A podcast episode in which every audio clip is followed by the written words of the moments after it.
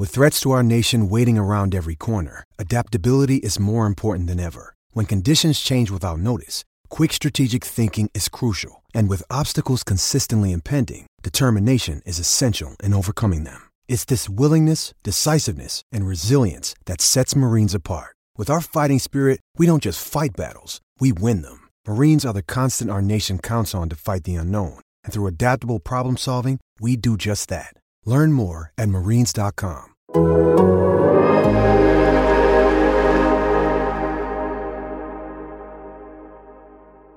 and welcome to the Game Theory Podcast. I'm your host, Sam Vecenie. We are presented by The Athletic. Today on the show, Adam Spinella is in the building. What's going on, buddy? Hey, Sam. Happy Sunday night for me over here. Monday morning for you. Is that right? Is that where we're at? Now? It is Monday morning over here in Australia. Last night, I went to my first cricket match and it was a good one. I went to the T20 Cricket World Cup finals. It was so good. England against Pakistan. The Pakistani fans, oh my God, man. Like the coolest atmosphere. Just we sat in, I mean, look, though I would say 80% of the stadium was probably Pakistan fans and we sat in a section that was basically just Pakistan fans. And oh my God, it was just the coolest experience. Just such a flags flying everywhere, like just a real happiness and a joy to the crowd. Uh, it was, it was awesome. It was, it was such a cool experience. Um, England won. Uh, unfortunately, I was rooting for Pakistan, but you know, what can you do? It was a great experience though. First cricket game of my life in person and I picked a picked a hell of one. Shout out to my wife Laura for surprising me with tickets on Friday for it.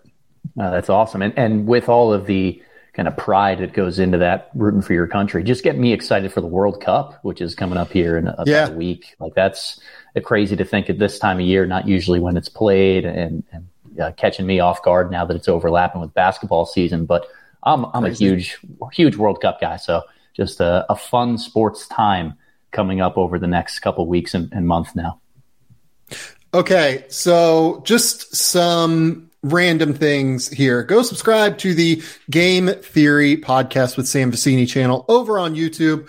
Additionally, after Adam and I are done here, if you're listening to this on the podcast feed, you're going to get an interview with me and Zach Edey, uh, the center for Purdue. We're going to break down tape together. We're going to talk about his journey to this point to get to where he is uh, in his career. Really interesting guy, a guy from Canada that didn't really pick up basketball competitively until 10th grade and within five years became an all Big Ten center.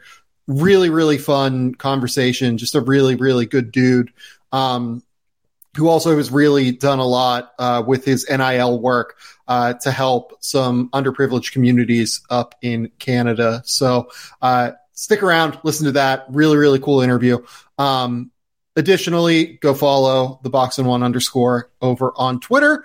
Go follow Sam underscore Vecenie over on Twitter as well. We're going to try and get this show up on Twitter at some point. I need to Ooh. talk to some friends to try and figure out how to do that. We will do that eventually. But this episode, we're going to dive into the first week of the college basketball season, some of the prospects we've seen thus far, uh, including Emoni Bates, Brandon Miller, some of the guys we haven't seen so far, unfortunately, like Cam Whitmore and Nick Smith. Uh, and then we're going to dive into a bit of the G League Ignite, which got their first win last night against the Santa Cruz Warriors in an absolutely just banana land wild game that occurred. Um, and then we're going to do prospects of the week. And then you'll get that interview with Zach Edey if you're listening on the podcast feed. Spins. It's been kind of a boring first week of college basketball because it just, we need to do better from a scheduling perspective. College coaches, I implore you, don't like worry about taking losses this early in the season. Nobody gives a shit. Like, look at what Mark Few and Tom Izzo did. They went to play on a fucking like aircraft carrier when the sun was in the eyes of the players and yeah. you never know if there's going to be like condensation on the court. And then like you have to play the elements and the wind. I mean, it's just crazy But you know, while like Gonzaga, I'd say this is the biggest game of the weekend so far. Yep. Gonzaga showed they fought through real adversity. They battled. I'm sure that Mark Few is like pumped that they played that game because it's going to get them through. As a coach, Adam, shout out Boys Latin over in uh, the Baltimore area. Yes. As a coach, Adam, how do you feel about uh, just having your team fight through tough moments early in the season in order to maybe sharpen them uh, later in the season? Yeah, Sam, I don't, uh, I don't have much of a sweet tooth, so I don't believe in cupcakes. Like, I, I think you got to schedule as competitively as you can because that's going to prepare you for conference play. And I think Yeah. there's some uh, situations when it might be beneficial to let your team feel their way through things against different levels of competition. But I'm a big fan of just coming out swinging right out of the gates. What's the litmus test? Let's get another team that's on par with where we are. And that's going to be ultimately more revealing for the areas that we as a team need to improve at, need to get better for. And it's going to be much more of a motivating factor for our players to not just show up and Yep. compete on that day, but realize when they're looking at the tape afterwards, where do we need to improve this? There's urgency to fix these areas because we'll be seeing this every night in conference play. Yeah, and you know, l- let's also talk about this real quick. I mean, as I mentioned at the top, it is a bit unfortunate that we have had some injuries early in the season. Uh, Cam Whitmore is out for Villanova. Villanova lost to Temple, right? Um, it's funny. I, I had texted a few friends and said that I had had uh, a couple of NBA scouts tell me, "Don't be surprised if Temple beats Villanova in the first week." And then Temple went out and lost to Wagner, and then they went out and beat Villanova. So this Temple team is going to be just a weirdo show, I think, throughout the entire season. But Villanova just looked under talented offensively, frankly. They don't have an answer at the point guard position yet. Uh, they desperately need Cam Whitmore to come back and be the guy that we think he can be. Nick Smith is out. Uh, Arkansas, I mean, they're just, they, they won both of their games this past week, but they really struggle to shoot. They need Nick Smith back to be able to get um, some tough shot making, especially at the end of shot clocks, just some more shot creation on the court. Uh, Dariq Whitehead is out for Duke. Dereck Lively also had limited minutes for Duke in their second game. So we've unfortunately been beset a bit by injuries so far. Uh, having said that, we've gotten some really exciting games. And I think that the game that most kind of caught the attention of the college basketball community over the weekend wasn't Gonzaga, Michigan State. It felt like Eastern Michigan against Michigan. Do you think that's right, Adam?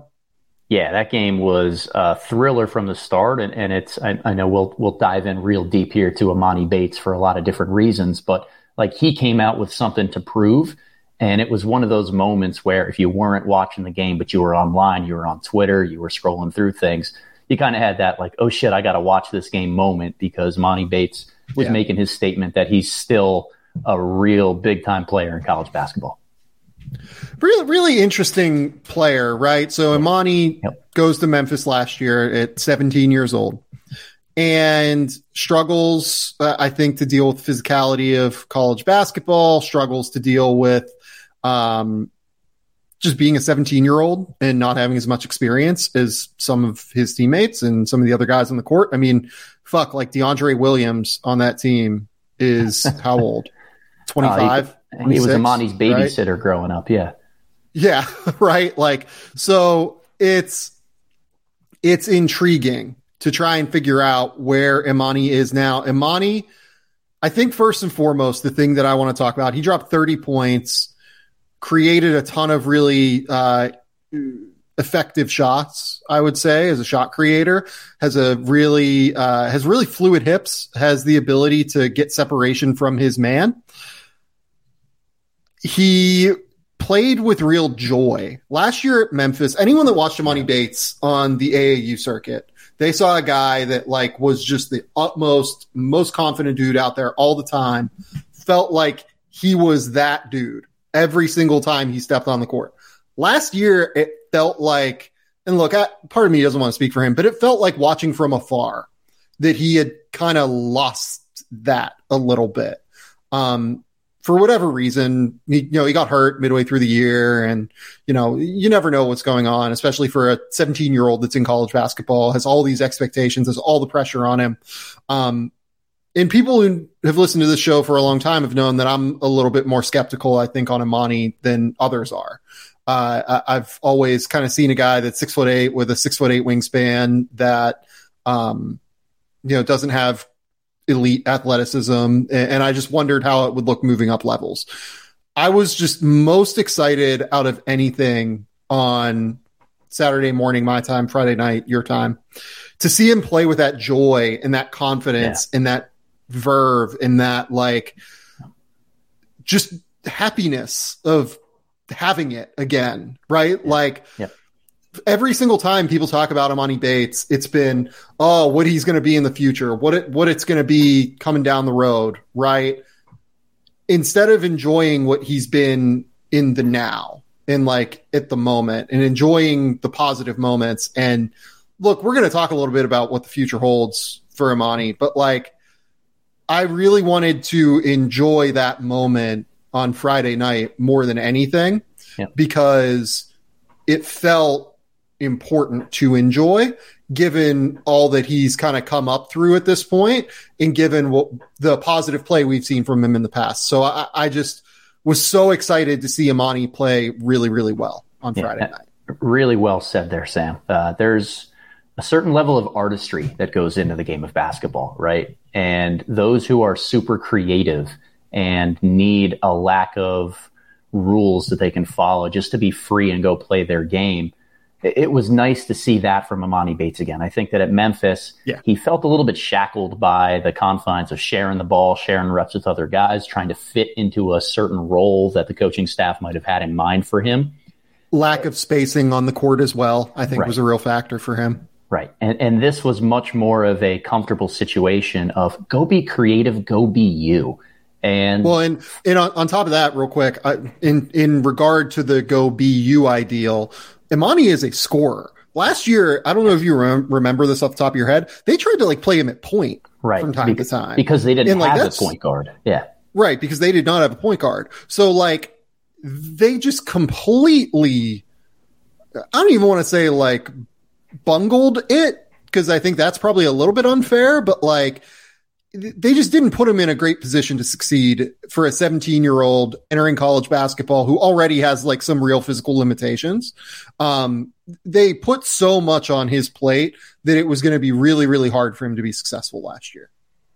And, and he looks so much more comfortable now. And, and that's just yeah. through watching him play at Michigan and say, you know what, just give me the ball and let me go. He attacked in transition. He had room for different step backs. He was running off screens to get himself open and, and fire up some shots from deep. Like he looked confident again.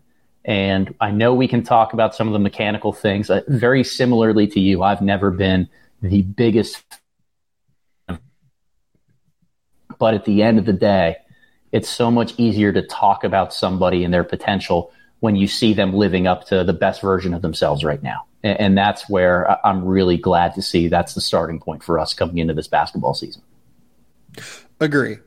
So obviously the next part of this is like what do we think this means for Emoni moving forward and his draft stock? I, I don't really want to make any big proclamations about that at this point. Like I see that you know, for instance, Kevin Woods in the YouTube comments is saying like top 15 pick this year, like already as of right now. And I, I think that's a possibility, but is aggressive, uh, based on Emoni. I, I think that the key to remember with Emoni is his game lives so much on the margins. It is like there's zero room for error for Emoni just physically, right? He's six foot eight. He doesn't have a great frame. He has six foot eight wingspan. Um, he has a low shot release. Like everything is so, he, he's not a great athlete. Like, you know, he had a few dunks that looked really good, but like you saw, like he was barely getting over the rim on those dunks against Michigan, right? So like not a super explosive vertical athlete, but he's just such a shot maker, right? Like he's one of the best tough shot makers I've seen in college bas- like enter college basketball for a while at 18 years old, right?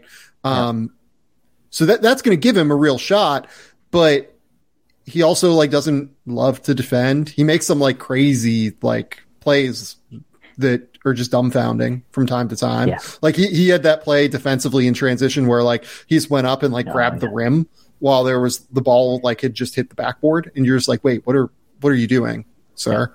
Um so like and his handle's a bit loose. His handle mm-hmm. is functional because he's so shifty and he yeah. uses that shiftiness to his advantage to really be able to get that separation to get to his shot. But like I still feel like he is more going for his shot. And in Eastern Michigan, that's great because they desperately need it. I, am just, you know, like I, I don't want to make big proclamations at this point about his stock because I think that his game lives so much on the margins that it's very, very difficult to try and figure out where it's going to settle when he's 20 years old. Yeah, uh, I, I, still see a couple issues on the footwork side of things as well, Sam. Like for a scorer, he doesn't have the most pristine, like one on one moves. Oftentimes, you talk about the lack of elevation and the low release on his jumper, which kind of shrinks him to play. Like he needs every single trick in his bag to gain separation as possible in order to get a lot of his dribble pull ups off. And until his footwork is great, I don't know how projectable it's going to be to the NBA level. Uh, great story thus far he's a super fun player. But like you, I'm just great I'm player. Not, yeah, he's a great he's awesome. fun player. Yeah, I'm just not ready to try to translate that into what it means for the next level or how he might project yet. Yeah. I, I got to see a lot well, more. Yeah, like what I will say is like I I don't see him as like a franchise player. No, no right? No, like he, no. he's not that. What we're trying to figure out is like, is he like a guy who gets drafted in the first round? Is he a guy that gets drafted like in the top forty? Right. Um, and th- that's where like the conversation about him is frustrating because it, he was just all of these expectations were placed on him so unfairly um, from such a young age because his shot developed so early. Like guys don't shoot like him at 14 years old. I mean, shit, Adam, you, you deal with 14 year olds on a day to day basis, coaching them, I, right? How many, co- how many 14 year olds can shoot at a level remotely where Emoni was like a 14 year old. It's ah, not it, like zero. It doesn't happen. Right? It doesn't happen, especially in terms of how physically developed he was, or really like it, his his shot didn't need an overall like overhaul of his mechanics from that young of an age. Young guys who can typically shoot it, not grown into their bodies yet, and they have got to change their form a little bit once they hit that growth spurt. Didn't really need to. It's he's a marvelous shooter. Yeah. Um, but it's also a funky shot, right? Like it's not it's not a traditional looking jumper. It has a very low release point. He cuts his follow through short a lot of the time, but he just has ridiculous touch, right? And that's a huge part of what matters. I worry a little bit about the low release point eh, when he's going up against longer NBA athletes that are going to be able to out athlete him. That's part of the thing with Michigan. Like, Michigan's perimeter players, and we're about to talk about one of them in a minute here. Um, they're not crazy athletes or they're not overly big, right? Like Kobe Bufkin is probably like the best intersection of that, right? Um, you know, six foot. What do we yeah. think Kobe is? Six foot four, something four, like that. Yeah, six four. Yeah, six six four, real athlete. Um, Terrance Williams is bigger, stronger, not like a wild, you know, fluid hips, can drop his hips and like recover athlete. Um, Jett Howard, you know, still working through some things defensively as a freshman. So, it, you know, th- this was a good matchup for them at the end of the, or for Eastern Michigan at the end of the day. Michigan was not very good defensively in this game either. Um, and then Emoni got hot and felt it. I, I want to see what it looks like by January, February. I, I want to see if Emoni is shooting 45% or if he's shooting 35%. I think that like anywhere in the middle of those two areas is really in the ballpark for him. Uh, having said that, some of the shots he made were spectacular. Like coming off of that baseline out of bounds play, yeah. he catches, you know, takes a left hand crossover, whips a right hand crossover, and then plants with his left foot, lifts his right leg up into like a Dirk fadeaway. And you're just like, wait, whoa, that is, that, that's just like ridiculously advanced for an 18 year old, right? Uh, again, it just all comes back to physical tools. Like how much more can Emoni add physically to be able to make up for some of the deficiencies he has there? Um, because from a talent perspective, there is a lot. Like you, you can mm-hmm. see quite a bit. Um, from a handle, from a shiftiness, from a touch perspective. It's just that the NBA is a physical league and it's hard, and you know, the guys are going to be able to really bully him on some yep. level. Yeah, we, we know what the ceiling is kind of because of the one on one scoring ability. Still exploring how realistic it is that he gets to that point. But the, the numbers are going to matter so much for him, Sam. The consistency as a three point shooter, his ability yeah. to post you know, really strong numbers in, in that regard that's going to help dictate his floor. And I think that that's really important in trying to figure out where he gets slotted in on draft night in terms of that conversation. Yeah, and, and like frankly, like you know, at some point I'm going to have to rank Emoni Bates because that's what I do, right? Like that's my job is to rank prospects on the internet. And I'm probably going to be conservative with him because like the, the entire issue with Emoni has been this unrealistic expectations game that the media has forced upon him. And I don't want to call any specific media members out. I'm sure that if you go back through people's mentions, you know, high level people, you will see things that are like, this is the next Kevin Durant. And he just never had those tools physically. Right. And it was an unfair expectation upon him. But I, I just I, I am always going to be conservative at this point with him, almost out of like this weird protective ideal because like I, I don't I don't want to feed into that loop. I guess you know what I mean. Like I, I don't yeah, want to feed yeah, into that like over hype loop that unfortunately Emoni has been in, while also acknowledging like he's incredibly talented and gifted, and like I want to I, I just want to err on the side of responsibility with Emoni. Sure. I guess at this point. Totally yeah. get it.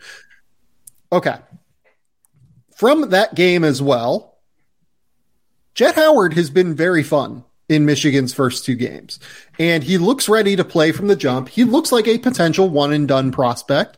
Yeah. Uh, for people who don't know, Jett Howard is Juwan Howard, the coach at Michigan and longtime NBA player's son. He is a six foot eight, let's call him wing, yeah, secondary wing. playmaker who can shoot, right? Let's go with that. Yeah. I've seen some real hype about Jett Howard coming into the season. He has been very good in their first two games at some things. And you can really see the flashes, I think, particularly as a second side ball handler, where he takes second side ball screens and like takes a couple of dribbles, is very patient, is very calm, and makes the right passing read.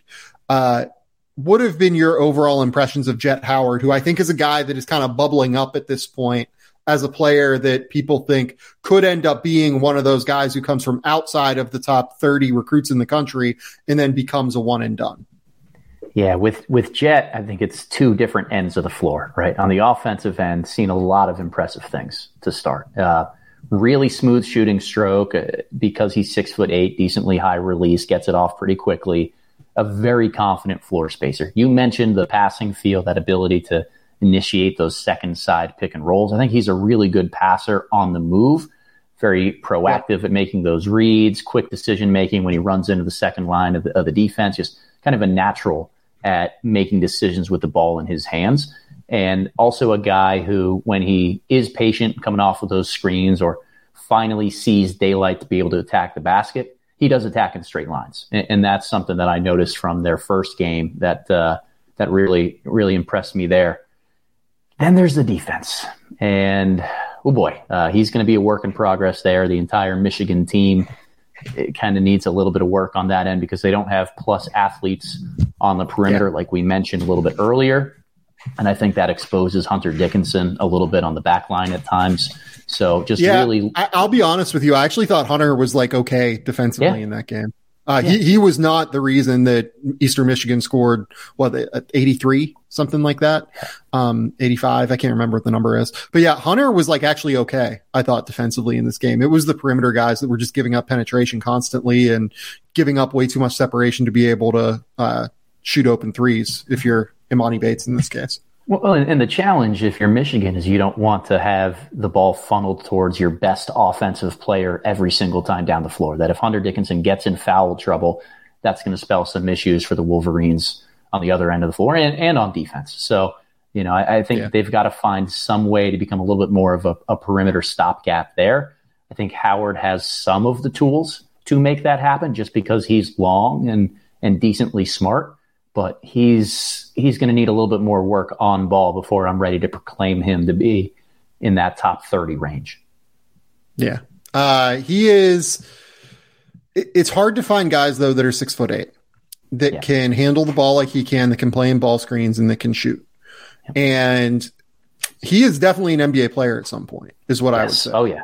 Yes. Uh, the the thing that worries me is he is just not a crazy athlete. Like he is, he's kind of boxy in terms of like the way he moves. Uh, you know, th- he's not explosive, not all that twitchy. The other thing that frustrated me in his first couple games is I think that like as a driver, he kind of preordains his reads. Like he'll decide as like as he starts his drive, okay, I am going to Euro step and get around this defender as opposed to reacting to what the defender does to him and goes, okay, we're going to actually uh, read this defender and then maybe Euro step around him or take a floater or do something else. And this is freshman stuff, right? Like, of right. course, freshmen aren't finished products, but I think that that was a lot of the issue that we saw with him, you know, uh, in the first couple of games was, you know, he's still developing. He has good feel for the game, but he's still developing his experience uh, at this point. Sure. And, and again, I see flashes of the ability to be a very good live dribble playmaker and somebody who understands how to read a defense in terms of do I score it, do I pass it? But he's got to be a lot smarter because he's not a great athlete at just taking what the defense gives him and understanding how to take space and get to the basket as opposed to you know, like you said, pre planning out some of his drives and his moves. Yeah. Uh, do you want to move here? We wanted to talk about the bigs that played throughout the weekend in college sure. basketball. And this is the year of the big man in college basketball, right? Like the, the way that this class is loaded with interesting upper class bigs, uh, is really fascinating. Uh, you know, Hunter Dickinson, you know, maybe was the best player in the country this week. Uh, he had 31 and 7 you have here against Eastern Michigan and there there was just nothing Eastern Michigan could do against him. Yeah. Michigan ran its entire offense through the post uh, with Hunter just being able to spray out passes, with him being able to just dominate and get to where he wanted on the block against this team. He, he was an absolute monster in that game, I thought. Um, by far the best player on the court even in a game where Emoni dropped 30. Uh, he he was just absolutely spectacular, I thought. Yeah, eh, smooth game, like understands who he is, how to score and get his points. It doesn't force too much on the offensive end of the floor. His assist numbers do not do justice to the type of passer that he is. And he's just, he's seven foot one and he's got great touch down low. That's going to win you a lot of ball games, particularly early in the year against non-conference opponents, mid majors, low majors who don't have that type of size and defensive presence on the interior. Like the theme we'll get to is not just all of the bigs in this year's draft class who are experienced and upperclassmen and are able to lead their teams to victory, but they're going to look great in this early portion of the season because a lot of the teams that they're going up against in these cupcake after cupcake schedule are teams that just can't physically handle them one on one down low. The other guy that like, and look, there are a bunch of bigs that had great nights, but like the other guy that really stood out to me is someone that I've been a little bit higher on in the preseason than some other people is Colin Castleton. Castleton, yeah. He had 33 points against Kennesaw State. He had, uh, what you have the free throw number here. He shot 17 free throws in two games. He's just living at the line. Yeah. Uh, this Todd Golden offense looks like it's going to be tailor made for him. And he's offense is not the best part of his game. He is a tremendous defender. He's a great interior defender, as you wrote in our notes here. But more than that, his perimeter defense for a big is outstanding. He can actually switch on to guards and live out on an island and deal with them because his footwork is so good. He can move laterally. Um, if he shoots it at a fairly high level this year, like 45, something like that. And, you know, if he goes like 40 to 60 on draft night, that wouldn't surprise me at all because like his game, for instance, is a little bit more tailor made toward the NBA because yeah. of the defense than someone like Oscar Tshiebwe, Armando Bacot, like someone like that. Uh, with the ability to move on the perimeter, particularly. Oscar and Armando struggle a little bit in pick and roll coverages. Castleton is very good in pick and roll coverages. So it wouldn't blow me away to see him go higher than some of the guys that will get talked about uh, more extensively throughout this college basketball season because they just put up crazy numbers, right? Castleton put up crazy numbers in this game, but also has these additional factors that will be able to uh, push him forward. It's funny. All of the big men on the list that we could talk about of returning upperclassmen, like potential All American types, they all seem to have this one flaw or hole in their game for pro potential whether it's the defensive end of the floor, certain coverages, lack of ability to space the floor on offense. Castleton has got to be the most well rounded of this group. And I think he flies a little bit more under the radar because he's not, you know, outwardly dominant in one area. But make no mistake, this was his coming out party on the offensive end in terms of production and Todd Golden trying to play through him or, or enable him to be more of a scorer in ways that yeah. should shed light from a national standpoint on just how damn good he is defensively. No, I, I totally agree with you. Uh, Zach Edey had 30 and 11 against Austin Peay, had six blocks in the game against Milwaukee. Yeah. Zach Edey just did it, the exact kind of dominant post play that we're going to talk about um, on the podcast here later with him. Yeah, I mean, 12 of 13 from the field. I mean, he's just, he's a giant out there against Austin Peay with the greatest chance of all time. Let's go Peay. So, uh, yeah, great, great, game for me. Gotta love yeah. it. Okay. Uh, and then the other two guys that have been on this podcast within the last couple of weeks are Drew Timme and DaRon Holmes. Uh, Timme was just everything that you would ask for from a national player of the year candidate. Oh boy. 22 points, 13 rebounds, four assists. And, and, like in the second half, when they desperately needed clutch buckets and they desperately needed offense and you know, who the fuck knows what the conditions were like on an aircraft carrier in terms of being able to play basketball. Uh, Timme just started to dominate and took over the game, became the best player on the court like we knew he was entering the game. Uh, just a really, really impressive performance to lead Gonzaga to a tight win. Yeah, I mean, game played on an aircraft carrier, but he was the Gonzaga carrier throughout that second half. Just did everything he could. Low post touch after low post touch, making right decisions, scoring, getting and one. A great come from behind win from them. Down a little bit late to Michigan State. Did all of the right things there. When we talk about the college game nowadays, I know there's a lot of draft heads who listen to this podcast probably watch a little bit more on the NBA side. Like when you're down late and you need buckets in the NBA, you need a star guard, somebody who can create their own shot from the perimeter, probably get hot from three. It's almost the inverse in college basketball. You need somebody to be able to just throw the ball to on the block, settle down your offense, chin and check, see what the defense gives you, and either score it or make a kick out to somebody else and, and create shots inside out. And Timme, I mean, year after year, game after game, he proves he can be that guy. And then the other guy is DaRon Holmes. DaRon Holmes against SMU, which is not a bad team, not like an NCAA tournament team, probably an NIT team this year.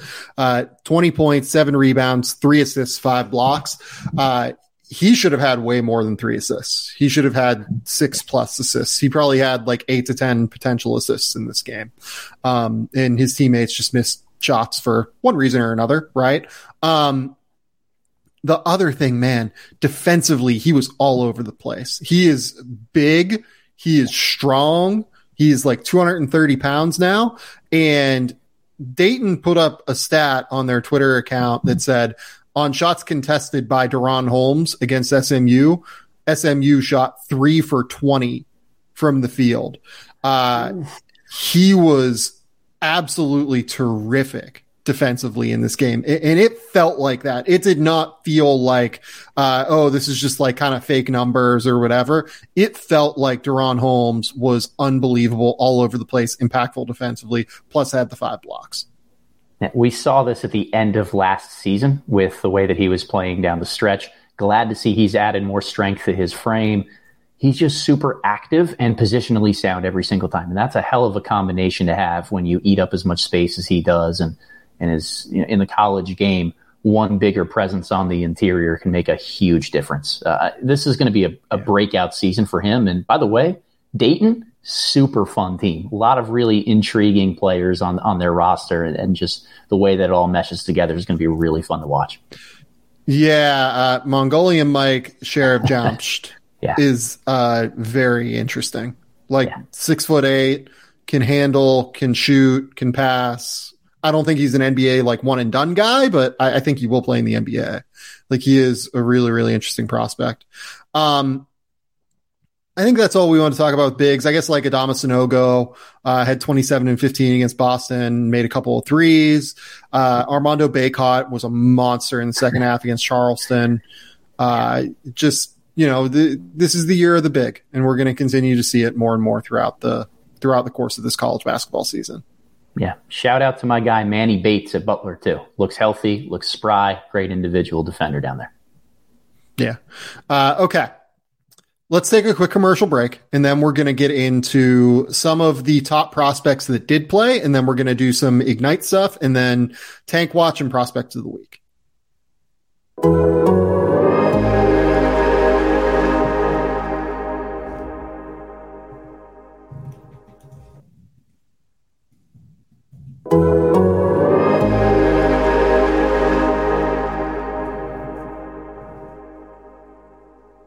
Okay we are up again. Let's let's start with. Do you want to start with Brandon Miller or Keyonte George? Oh, let's uh let's start Keyonte because he was one guy okay. that I thought you know that first game on Tuesday really was Baylor's.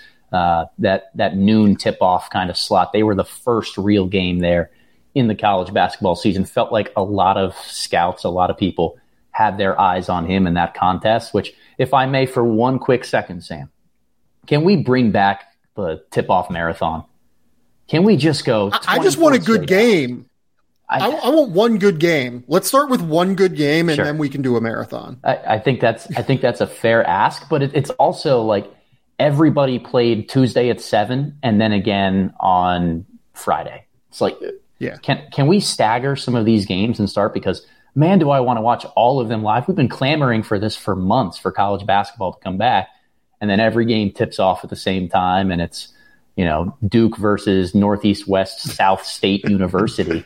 Can we right. just get can we get some good games? We get some fun games. That tip off madness marathon that we used to have of all of those, like that four o'clock tip off in you know, AM in Hawaii was one of the things that I always look forward to most. Like I was always magically sick that day when I was in high school. All the fun games that you're able to have, just bring it back, please, please, college basketball. Humor me on this. Yeah, I, am not asking a lot. I just would like a couple of good games on opening night and then a couple of good games the next night. I, I do not want to have to wait until Friday to have anything resembling a relevant game. And like, by the way, like even on Friday, I mean, the best game was Michigan State Gonzaga. And then like, I mean, what? Wisconsin, Stanford, both of whom like might not make the tournament this year. That was probably the second best game stagger them, folks. Just give us a lot to watch. Uh, give, please. Yeah. A, a, Vill- a Temple Villanova game that's like a Big Five rivalry, but like Villanova is probably not like a top three talent team in the Big East until Cam Whitmore comes back. Like it, with a new coach that's like still the jury's out on. Yeah, I mean, what are we doing here? Like let, let let's get something. Give give me something opening week. We did get two court stormings in one game, though, with Villanova Temple. That was interesting. We did. That's a good point. Uh, and Kyle Neptune, that was a that was a great move. Honestly, I kind of respected that yeah. move. yeah, yeah, definitely. Just, just, completely like make yourself hated to the entire Big Five uh, community outside of Villanova fans. What a what a choice. Um, okay, Let's let's go to Keyonte though, because we didn't really break down Keyonte. Keyonte uh, just looks every bit the part of like a combo guard uh, lottery pick. Uh, you yep. know, can really handle it, can really pass, creative driver, attack oriented, can finish at the rim, like genuinely a three level scorer. It seems like already. There's just not much. I just feel I feel very confident in Keyonte George ending up in the top ten at this point, based off of oh. what we've seen. Oh yeah, and the thing about guys who are three level scorers and know it, he they tend to force shots sometimes. Keyonte does not do that. Really good balance for when to make the the next pass, when to get others involved, and when to go out there and get his. Uh, seven assists in each of his first two games, really solid. He's playing adequate defense too. You know, shooting the ball yeah. efficiently from three. Like his defense has been pretty stout, and, and Baylor they love to you know play their no middle stuff and really get into the basketball great schematic stuff for a guy like him, but he, he just he looks the part. He's consistent every single day, and he's wired to be a good NBA player with the skill set that he has. Uh, this seems like a very low risk kind of preseason projection to have him in that top ten. Yeah, no, I agree. Uh, I don't know that we really need to say much more about him. Like he just looks steady and solid. Um, maybe defensively, like you know, maybe foot speed comes up as like a thing at some point for him, yeah. but you know, we're, we're, we're a ways away from that. N- nobody in Baylor's first two games, you know, caused issues yeah. with that. We'll see what it looks like later on. Uh, in the off season or in the um, non-conference schedule. I'm sorry. L- let's go to Brandon Miller now. I think Brandon Miller had a bit more of an interesting start, maybe yeah. than Keyonte. Whereas like Keyonte was just like flat out good. Brandon was also flat out good, but I don't know about you. Like, I felt like I saw some of the cracks in his prospect game. What what, okay. what was your overall take on Brandon? Yeah, I, I, saw a lot of the positives first, so I'll, I'll hit there before we yeah, go yeah, ahead and, and, and be kind of constructive. Like the shooting confidence that he brings to the table is not something that I expected. I think we've talked about it on an earlier podcast that you know, as long as he's taking them, it's going to inspire confidence from NBA general managers that he believes in his shot beyond kind of that 16 to 18 foot range.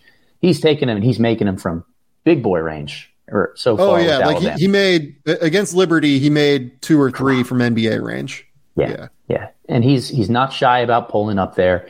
It, you know, maybe a little bit of mechanical stuff that I'd like to see get smoothed out when he shoots from distance, but uh, the confidence is is really intriguing to me. He was better on defense than I expected in a lot of different ways. Uh, you know, again, it's Liberty. It's yeah, not quite yeah, the yeah. same level of opponent that we'll see in the SEC.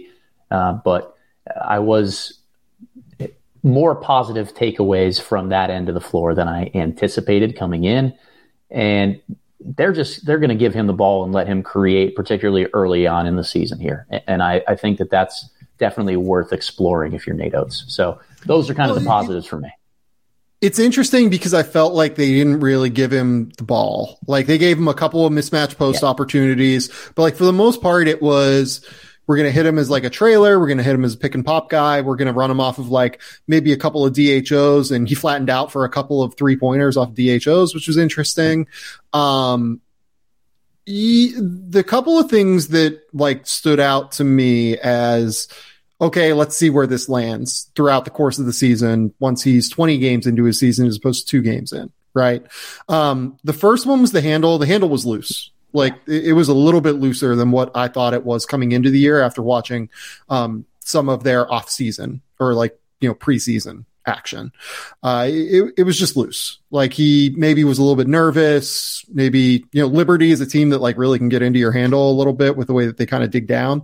So, and the way that they cut off driving lanes. So that's a real factor, I think. But the other thing is his shooting off of movement, I thought was a little bit worrisome. If he has time to really load into it, I think he's actually like kind of like cash. Like I, I think he's like pretty automatic. It feels like if he gets a chance to like really set his feet, get into it as like a trailer, for instance, like from NBA range, like I feel okay with him shooting that like right now. Mm-hmm. it's when, you know, he had an air ball off of like a DHO where he like flattened out behind his man and took the shot and it was still like right before he probably got totally settled.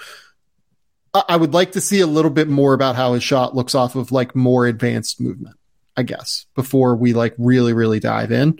Um, a couple of other guys in Alabama Jaden Bradley was a McDonald's All American. You know, really looked creative. I thought as a guard, uh, really interesting player that I, I think is probably a multi-year guy, but um, you know, really shifty. I thought as an on-ball player and potentially like an NBA player down the road.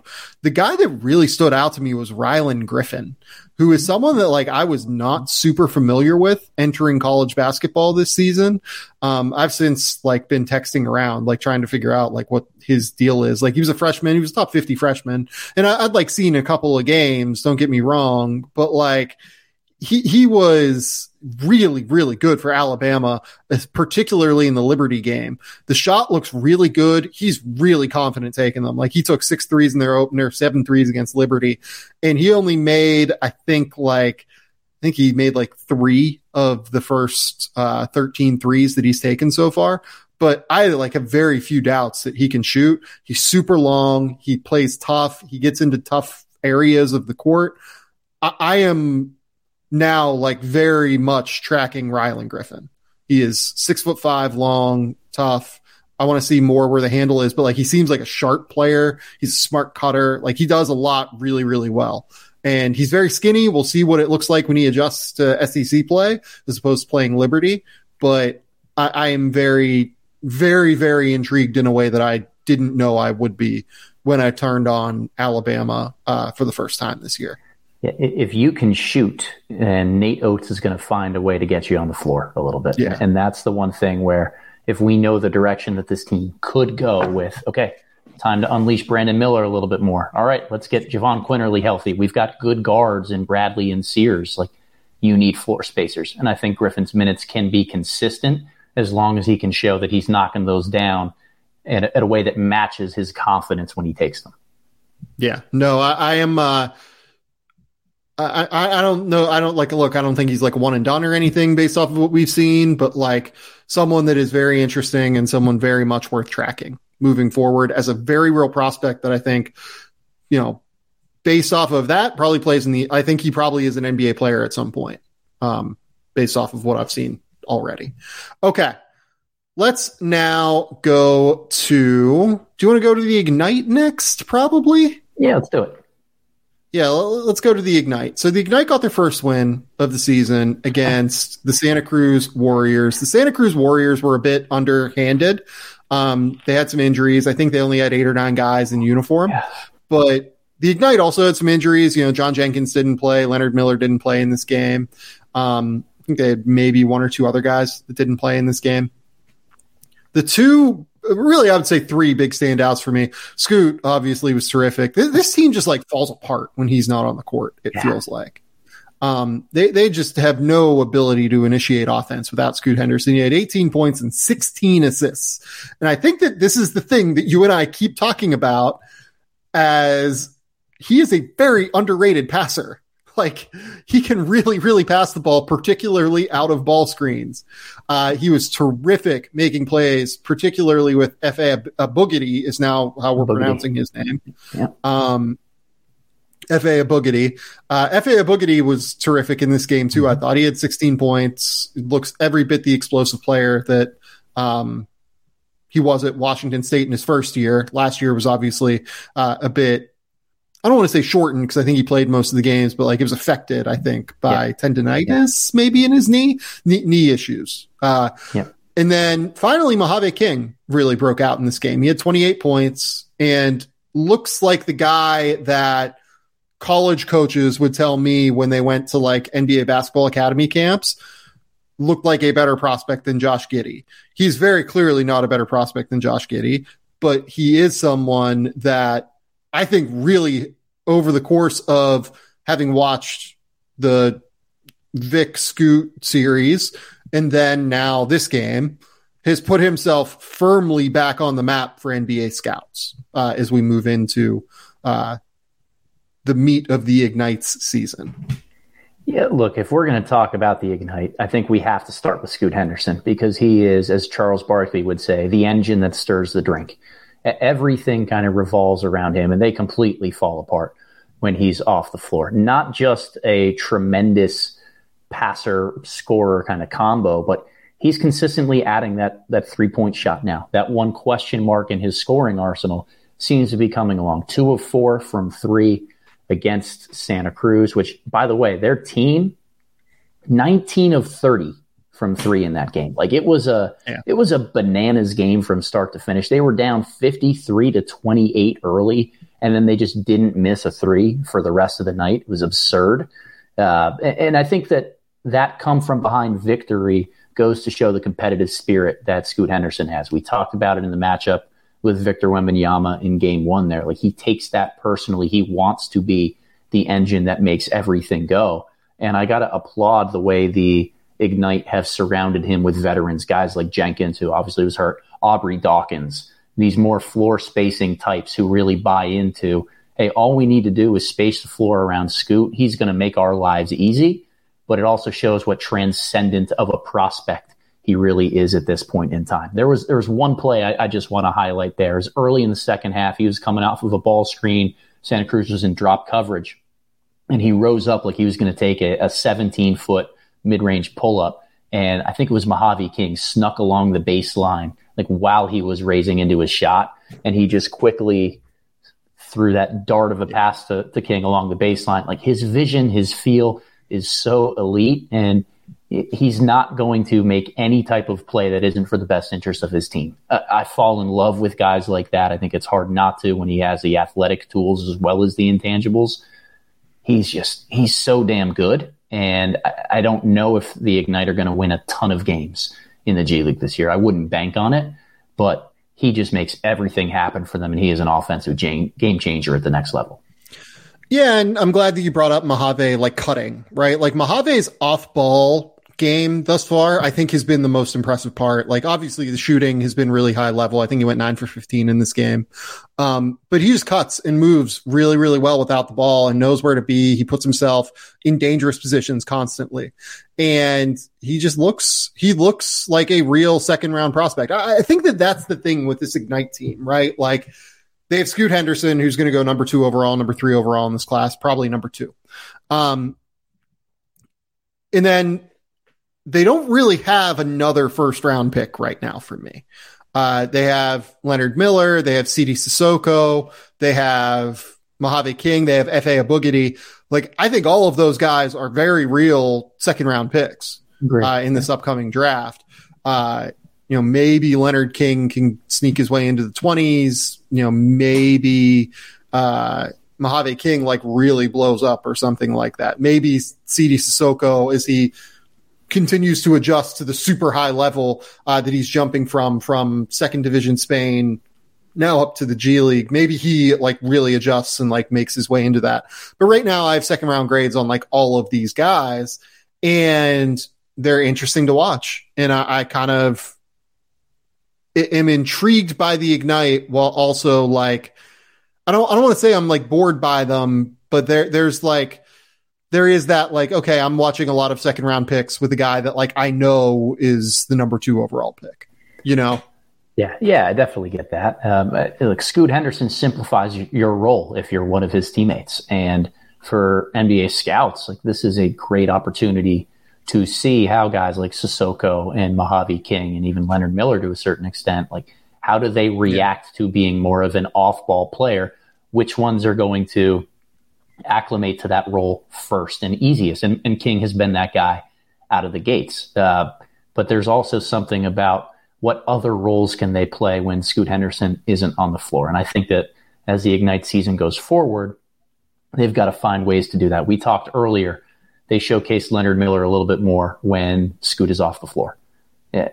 Maybe that's why they got pounded last night when he wasn't there because they, they didn't have that type of presence yeah. to be more of the offensive creator. Ken Cissoko, a guy who showed a ton of passing feel and even some pick and roll creativity when he was over in Europe, can he bring that to those moments when Scoot is on the bench? So I think there's enough opportunity on this roster for everybody to show where they're going to fit in a world when Scoot isn't around.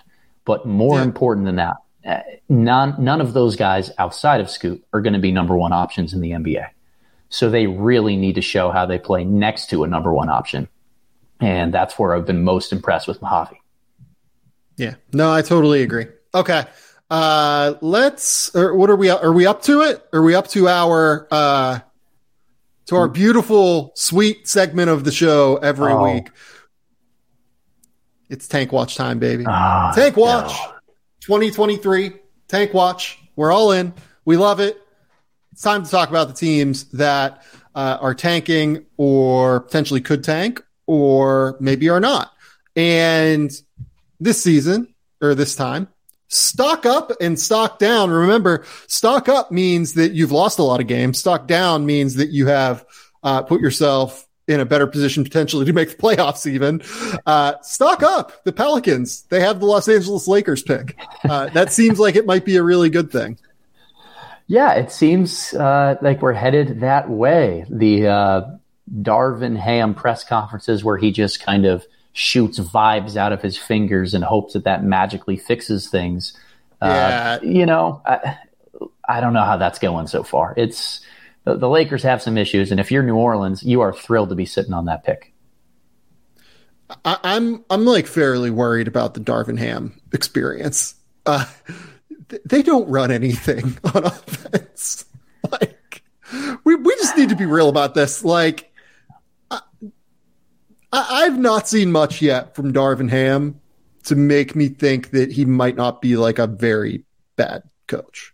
Uh, he might he might turn out okay. Like you know, Ime Udoka started slow last year and then turned it on, but I, I don't think Ime started this questionable.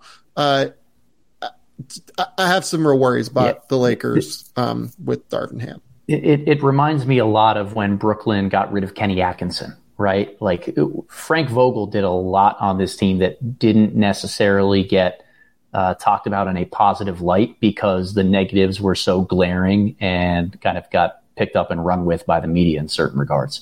Uh, they miss having somebody who has been in a, a, head coach for a long period of time and just kind of default knows how to handle a lot of these situations. Uh, that's yep. to me you know, one thing about Frank Vogel.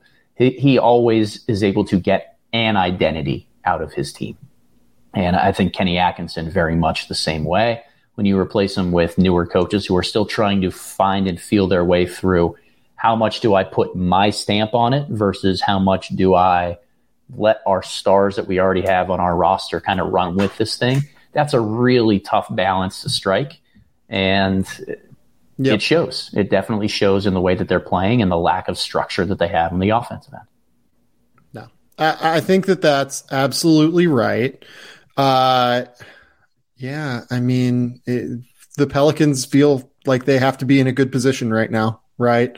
They get this pick swap with the Lakers, and if this goes as poorly as it's gone so far for the Lakers, and the longer that they go without making a move, the more likely it is that they just decide to keep this roster together and try and use the space from Russell Westbrook that he'll create for free agency next year.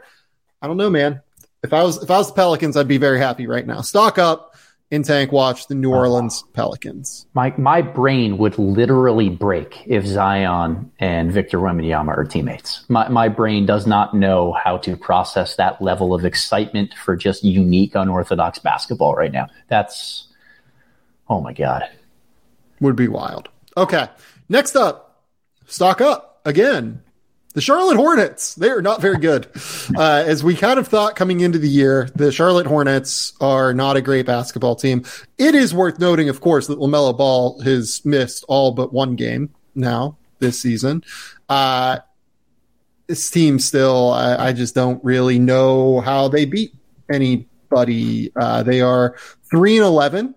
They have the third worst offense in the league. Maybe LaMelo changes that. Uh, but like what LaMelo brings in terms of creating shots, I don't know how much it's going to help. It'll help a little bit for sure. It'll help a lot. I mean, let's be honest, but like, will it help so much that they can overcome the minus six net rating that they have right now? I don't yeah. think it's going to help that much. Yeah, I don't quite see it. They've lost eight in a row. Like the early season luster that they got from guys like Dennis Smith and uh, Nick Richards, Theo Maledon, who are playing real minutes in the NBA and trying to prove something, that luster has worn. Uh, it's it's a tough time in Charlotte, and they need LaMelo Ball back, and we probably need to give them a little bit of time just to see how they look with him kind of having the reins there. But he's such a brilliant creator and makes those around him better. You just wonder, like, who is he kicking out to that you feel really confident is gonna gonna shoot the ball? It, who behind him is going to make up for some of the defensive mistakes that you live with that you feel really confident can cover those holes. It's it's just a thin roster, Sam. It's just very very thin. Well, it's made all the thinner by Gordon Hayward. Like Gordon Hayward did not play, um, I believe, on Saturday when LaMelo came back. Uh, won't play Monday, it looks like, because of the shoulder injury. He's only played eight games so far this season. This has always been the thing with Gordon. Like they desperately need Gordon Hayward on the court because he's a real secondary playmaker who can shoot and who can like actually make things happen on the court. But can you trust Gordon Hayward to be on the court for more than 45 games? Probably not. And if you can't trust him to be on the court, you're probably tanking. If you only get 45 games out of Gordon Hayward with this roster, you're tanking. Yeah. Can can I bring back my mini segment here though, Sam?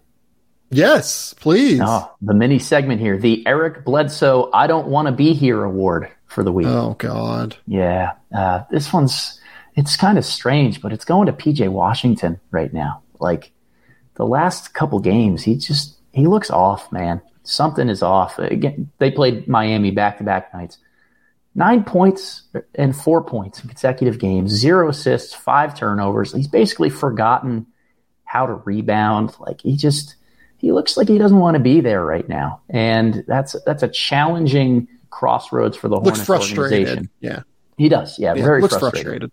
Yeah, and, and, I get it, yeah. um, but it's a it's a crossroads potentially for the Hornets organization because of contract status and things that are going to be coming up over the next year. And if you're Charlotte, you know, what do you do? Yeah, I mean, I saw some people float the idea of like a Wiseman for PJ Washington and something swap. Yeah. I, I, don't. So, like, here, here's the thing: PJ Washington helps the Warriors for sure. Yeah. Does PJ Washington help the Warriors so much that they're willing to pay PJ Washington to pay essentially forty million dollars to have PJ Washington on their roster next year?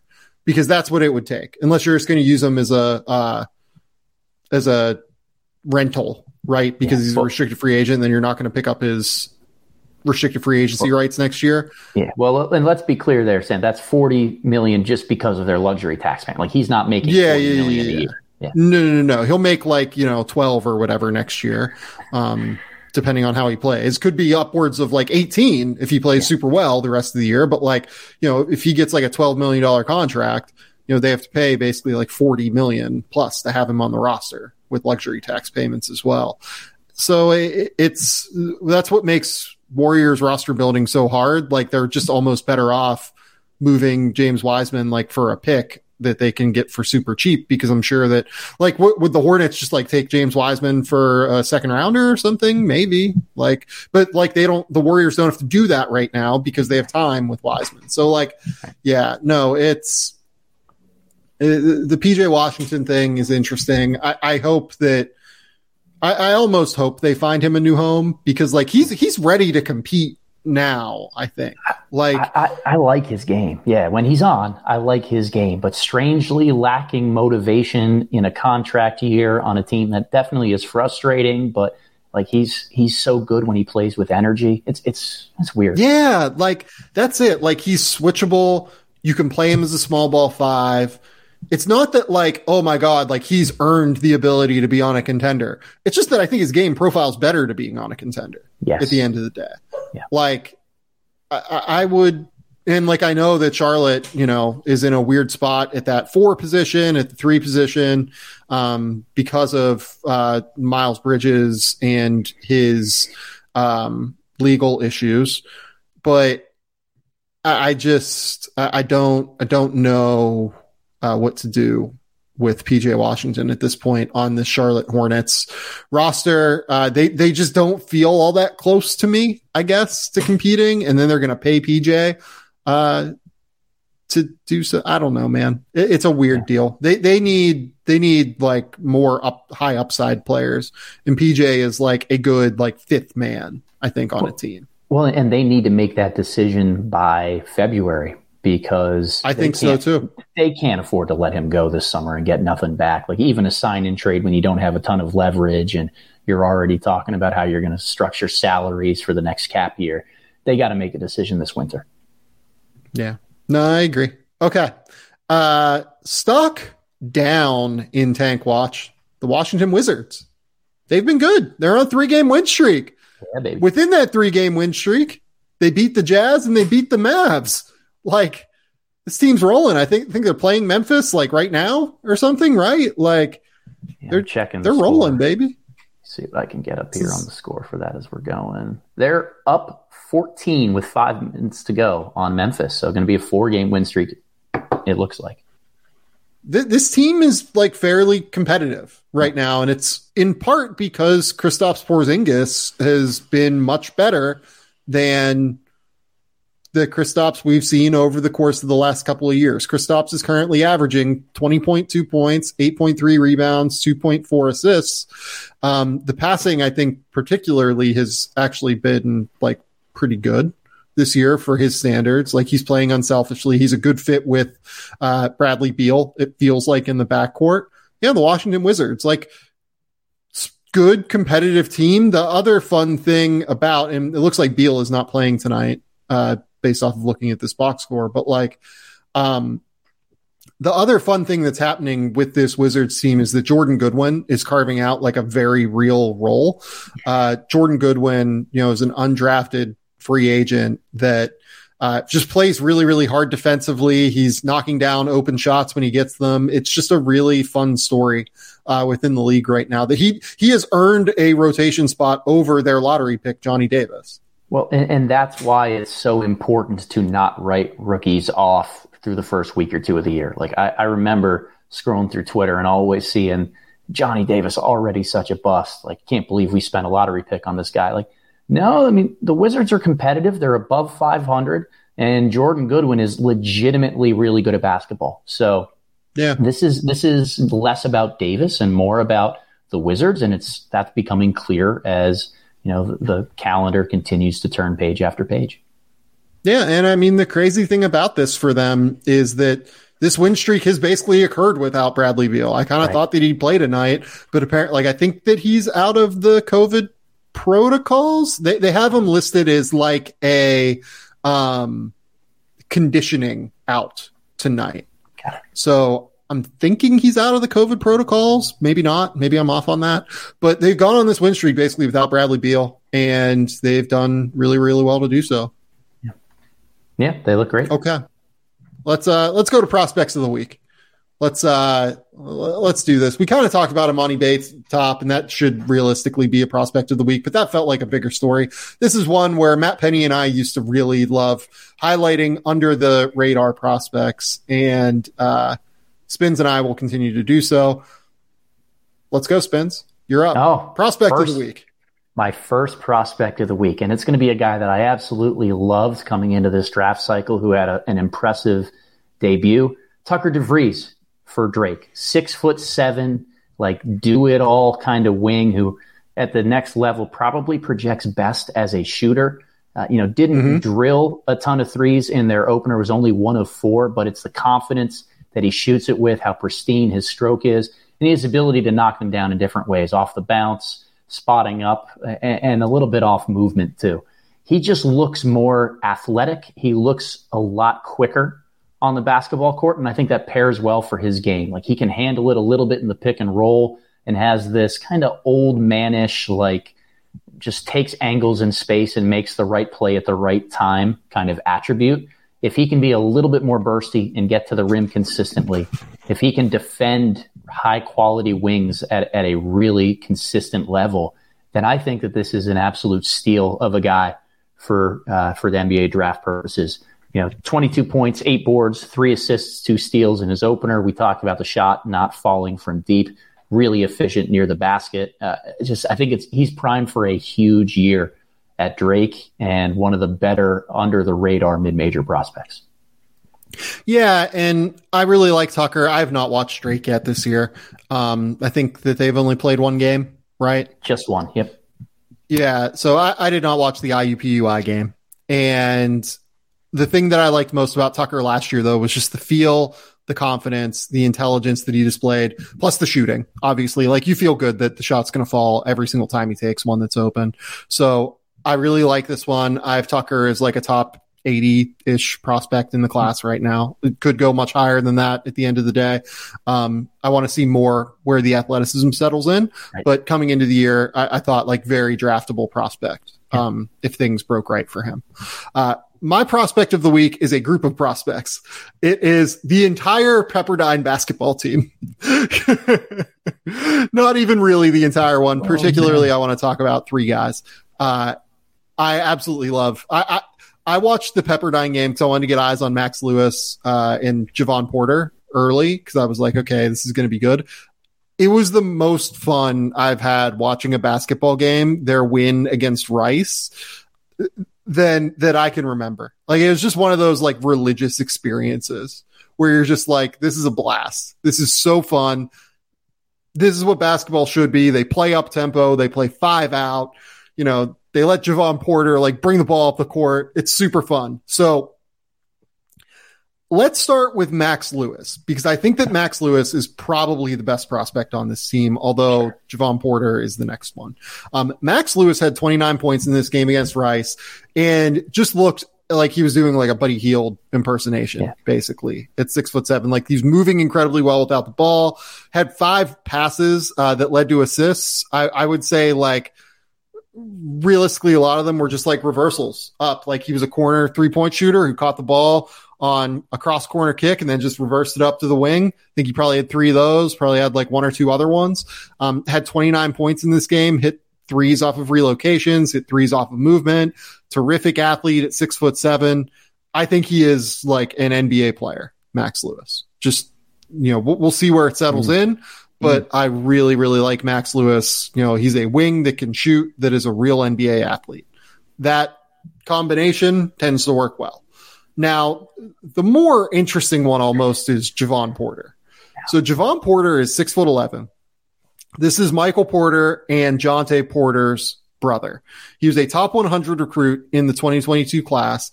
He went to Pepperdine. My understanding is because he committed there early because Lorenzo Romar and Michael Porter Sr. have been best friends for many years. Lorenzo Romar is like a family friend of the Porters.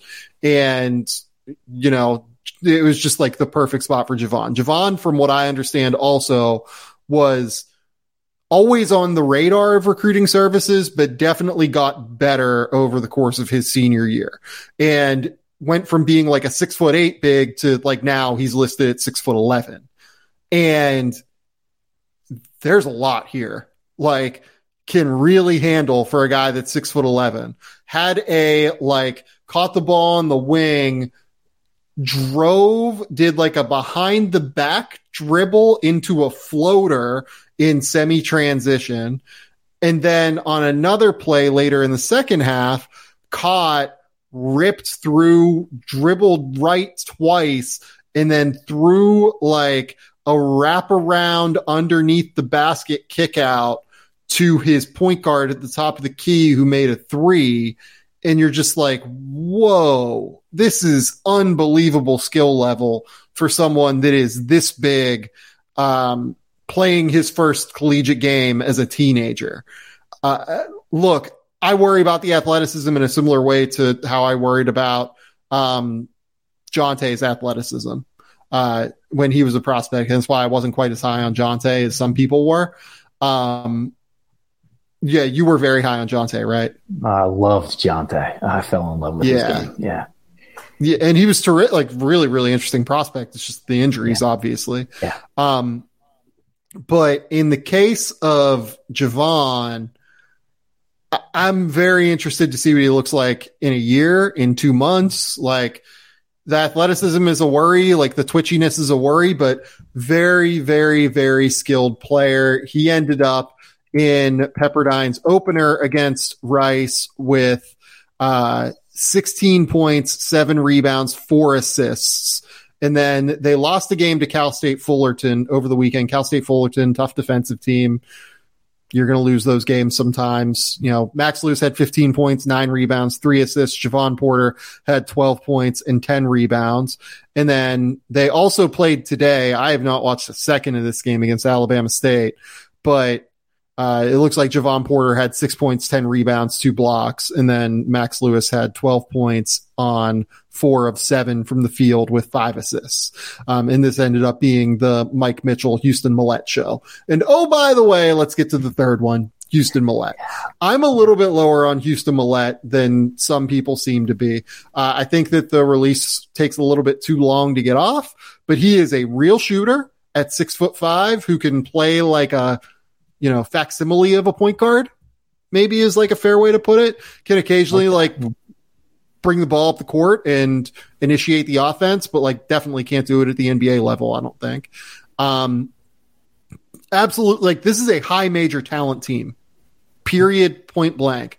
Houston Mallette, I believe, was committed to Penn State, Southern California kid, ended up just deciding to stay home and go to Pepperdine. Um, yeah, this is a this is an awesome basketball team.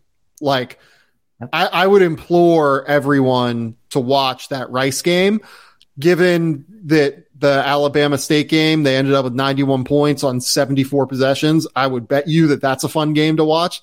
They play an incredibly attractive brand of basketball.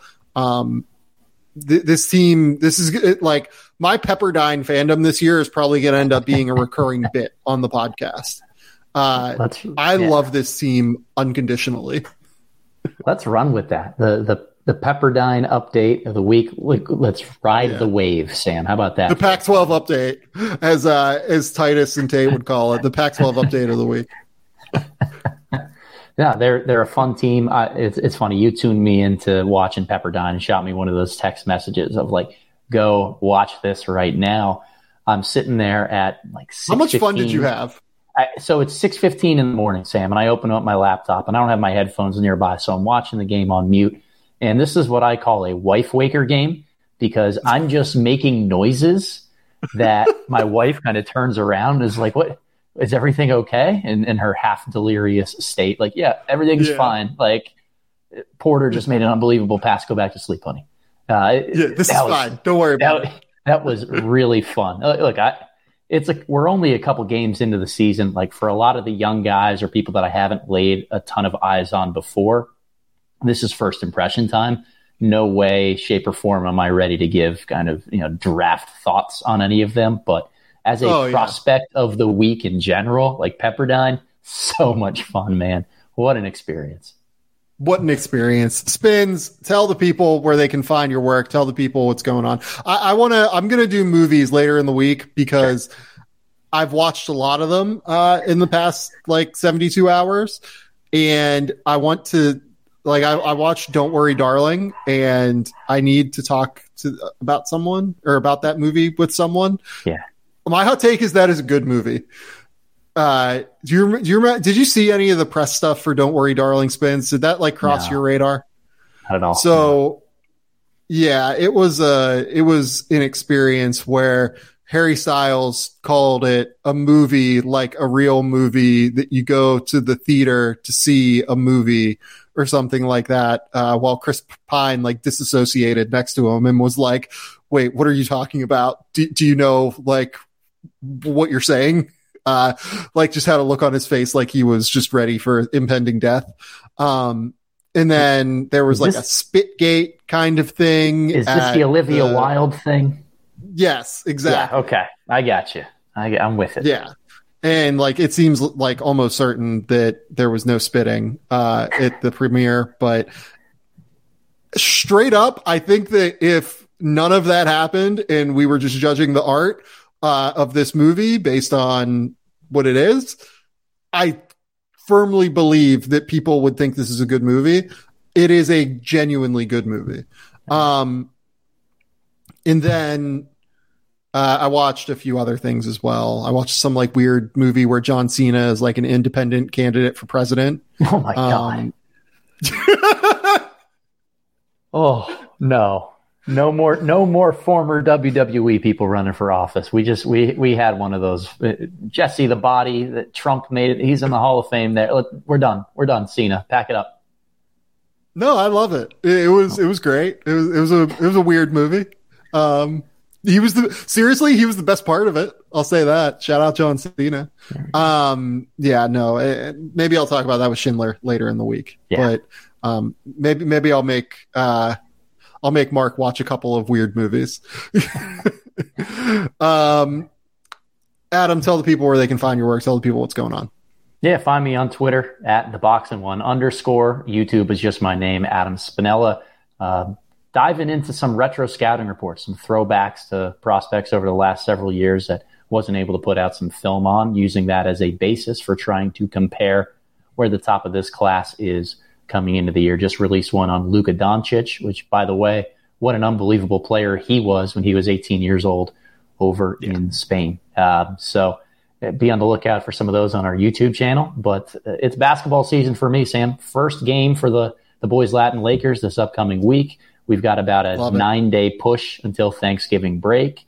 Uh, the the high school basketball season very segmented in terms of of when you have games. Right, we've got quick push till Thanksgiving, Thanksgiving to finals a small kind of break in there from exams to Christmas break, and then we sprint once January gets here. So uh, it's it's a fun time of year to be back in the gym every single day and, and getting hoarse by the middle of the week. But you know what? Uh, basketball season's in full force, and you won't find anybody happier about it than this guy right here.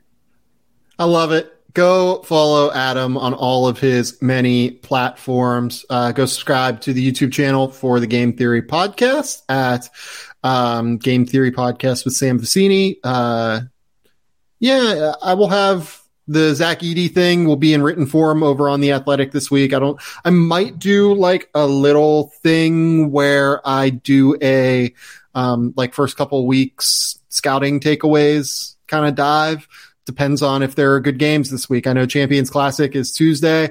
I'm sure that I will end up talking about that with Schindler at some point um, on the midweek podcast because I think Mark would love to talk draft at some point as well. Um, Mark, by the way, big Jett Howard guy. I know that. Ooh, um, okay. Which makes me a little bit more interested in Jet. So keep it locked here. Uh, if you're listening in podcast form, this is uh, going to be the point where we get to the Zach Edey interview. If you're listening uh, over on YouTube, uh, until next time, we'll talk soon. Bye.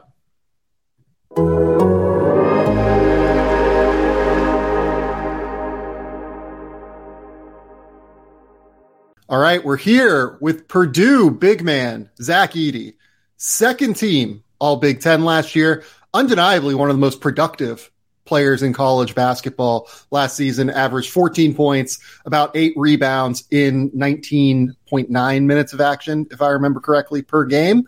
Zach, thanks for coming on the show. Thanks for having me. So, the way that we're going to structure these is obviously we're going to talk to Zach a little bit about just his journey in basketball this year. And Zach's journey, for people who don't know about it, is one of the most interesting uh, developmental stories that I can remember within basketball. And then we're going to talk just about some interests that he has. He's doing some really, really cool nonprofit stuff up in Canada. And then finally, we're going to talk just about basketball because that's what the show is about. We're going to dig into tape. Zach's going to teach me a few things about being seven foot four, posting up in the Big Ten, dealing with super giants like that, among which he is the biggest of all of them. And then we're just going to talk, you know, maybe about, I've heard you're pretty nasty at Fortnite. So we might need to talk about that a little bit. On the street. That's the word on the street that you're, uh, you're pretty nasty with the sticks. So we're going to talk about that. So let's talk about your developmental story first. You are from Canada. You grew up playing hockey and baseball. You didn't really grow up playing basketball at all. So how did you kind of come in to basketball be, beyond just being, you know, seven foot four and being like someone that I'm sure people were trying to bring to basketball all the time? Yeah, so I think it's a combination of things. I think if, if I was born in America, I think I would have had no choice to play basketball. Um, right. Since I was in Canada, kind of people sports are they're, they're, big over there, but I think America's Americans look at sports as like jobs opportunities, whereas we kind of look at sports as like something you do in your, in your free time, something you have fun with. Um, so for me, kind of, I would play baseball because I really liked it. I really, yep. I, I wanted like when I got older, obviously I wanted to like pursue it in college and pursue it professionally, but when I was younger, first playing, you just play baseball because you like baseball.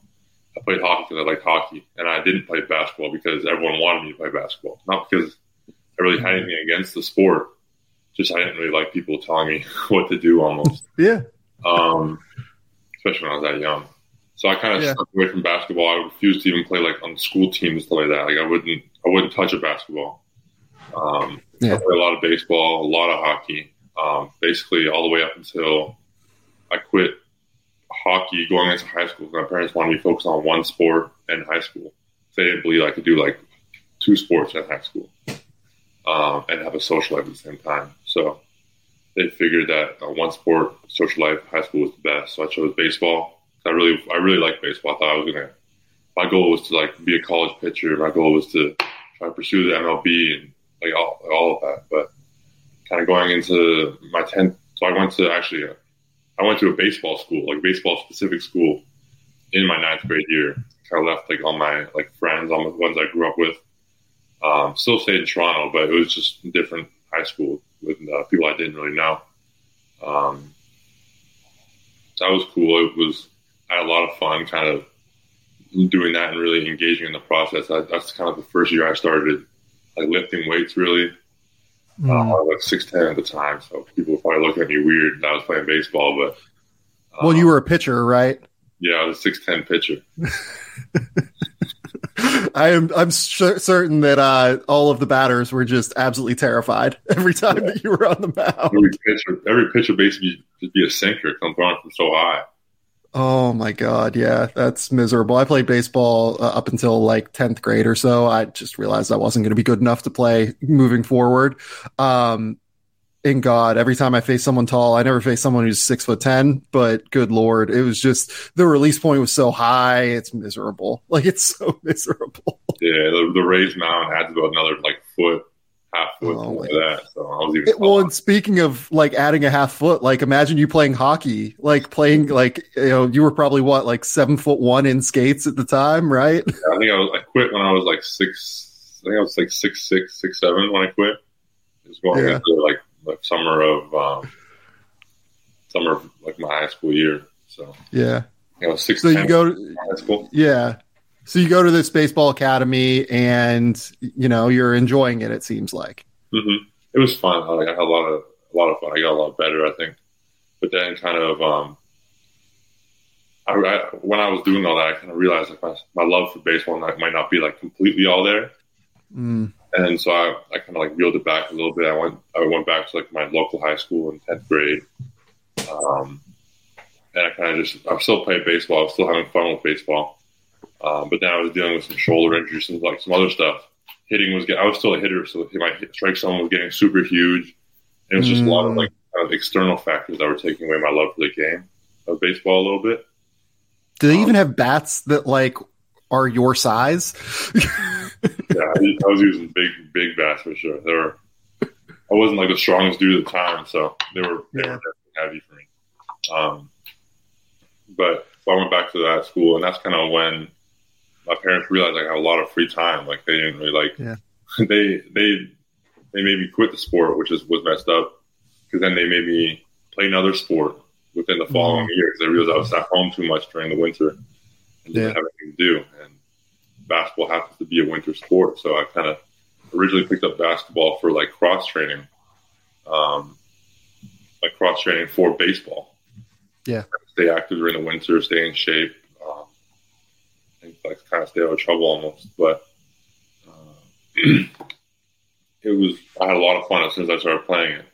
Like, um, the more I progressed, the more I remember learning, like reflecting on it. I was learning like basic stuff that seemed so complicated, like like a hook shot and like like yeah. the, when you do your right left into a layup, like yeah. that uh, that was like so complicated. I had to do like a full practice to figure out how to like do right left and then also like left to right with like like different hand like just super super basic concepts I had to like really work on. Um, just in like tenth grade when everyone kind of already knew basketball, like everyone who played it right. already knew. So I, I started like super behind and. um but my friend's dad was the one that really, really got me into basketball. Mm. He, he took over a local team. It wasn't anything, wasn't anything crazy. It wasn't even AAU level. It was below AAU. Yeah. Um, and we kind of just played there. Uh, I had a lot of fun. I remember remember um, he originally came to me with the idea, and I basically told him no, and he ordered a jersey for me anyways for the team because he knew he knew I was going to play. So I kind of came back to him. I said, "I want to play." Um, yeah, he had a jersey for me already.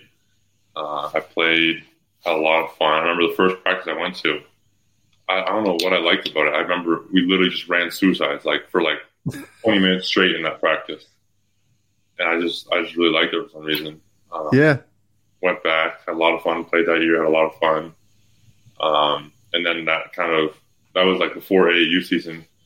Uh, that AAU season, I started playing. I played with the, uh, the Northern Kings. Uh, they're based out of Toronto. Yeah. Picked up like I think two offers in my first AAU season. Um, then immediately I transferred to IMG. So yeah. that was my, my third high school in, in three years almost for for two different sports now. Yeah, I know, right? And like, you know, it's it's just crazy. It's just absolutely crazy that this is the trajectory. I mean, at this time, you're you're 16, right? And like, you've just picked up basketball within the last year, and you're already at IMG because, you know, people want to develop you as a basketball player. Uh, it's it's interesting, like watching you.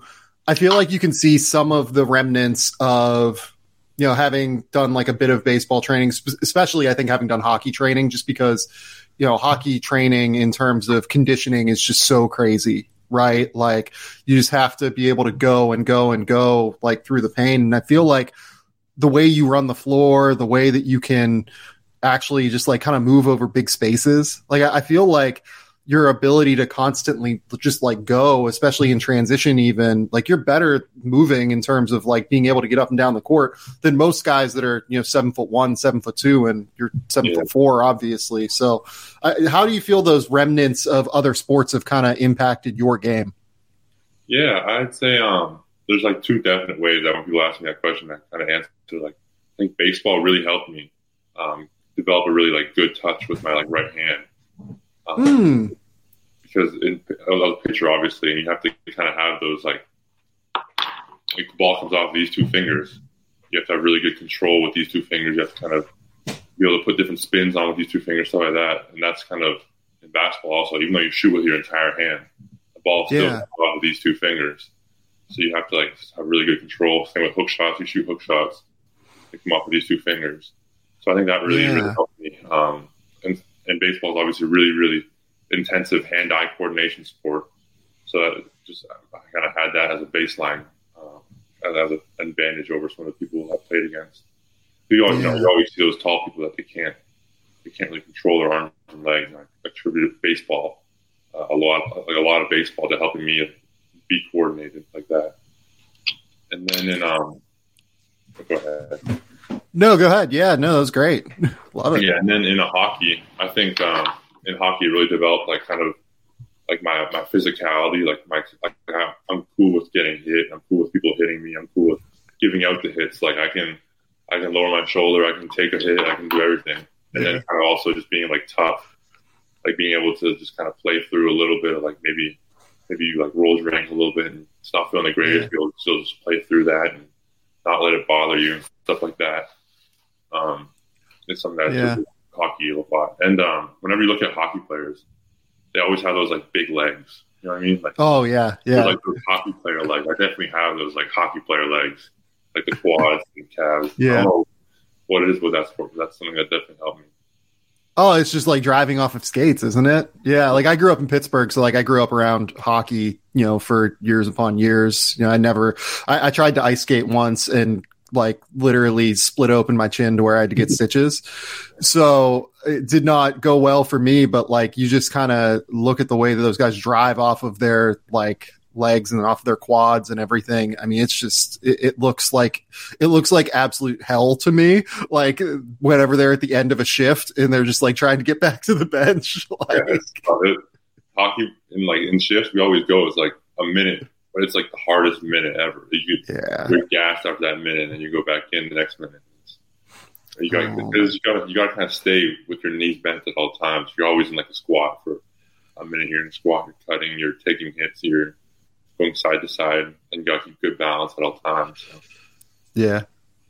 Uh, so you go down to IMG mm-hmm. and then you start to get training for the first time. But I think like people don't realize like how nascent maybe they do now after listening to you talk but like how early you were in your development i mean you didn't play on like the main img team your first year that team was loaded let's be real about it like uh, that year i think you had jaden springer mark williams matthew murrell who's at Ole Miss now Moussa Diabate, Jalen Johnson.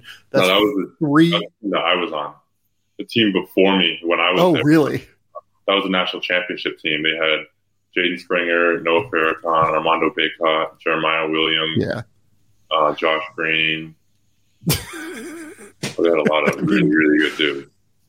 Yeah, it's like multiple first round picks, you know, yeah, like I mean, some, some, really good freshmen too, like Jarace Walker, uh, Brandon yeah. Fielder's at Tennessee now, some just a lot of really highly rated guys. So just like a casual like five first round picks in the NBA on one team, right? Yeah, they, they reloaded the next year and they brought four more first round picks in. So it's just that place is that place is different. So one of the things that I got told from the folks at IMG was basically like you and Mark Williams would just battle every day in practice. Does that kind of line up for you as well?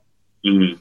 Yeah, it's kind of that's how I always am when I'm when I'm practicing. Like I kind of I don't believe in like I don't think there's any point to going to practice if you're not going to like actually try hard and like go hard in practice. Like I know there's some guys who they they kind of their, their thing is just kind of coasting in practice, and then when they get to the games, they can really just go.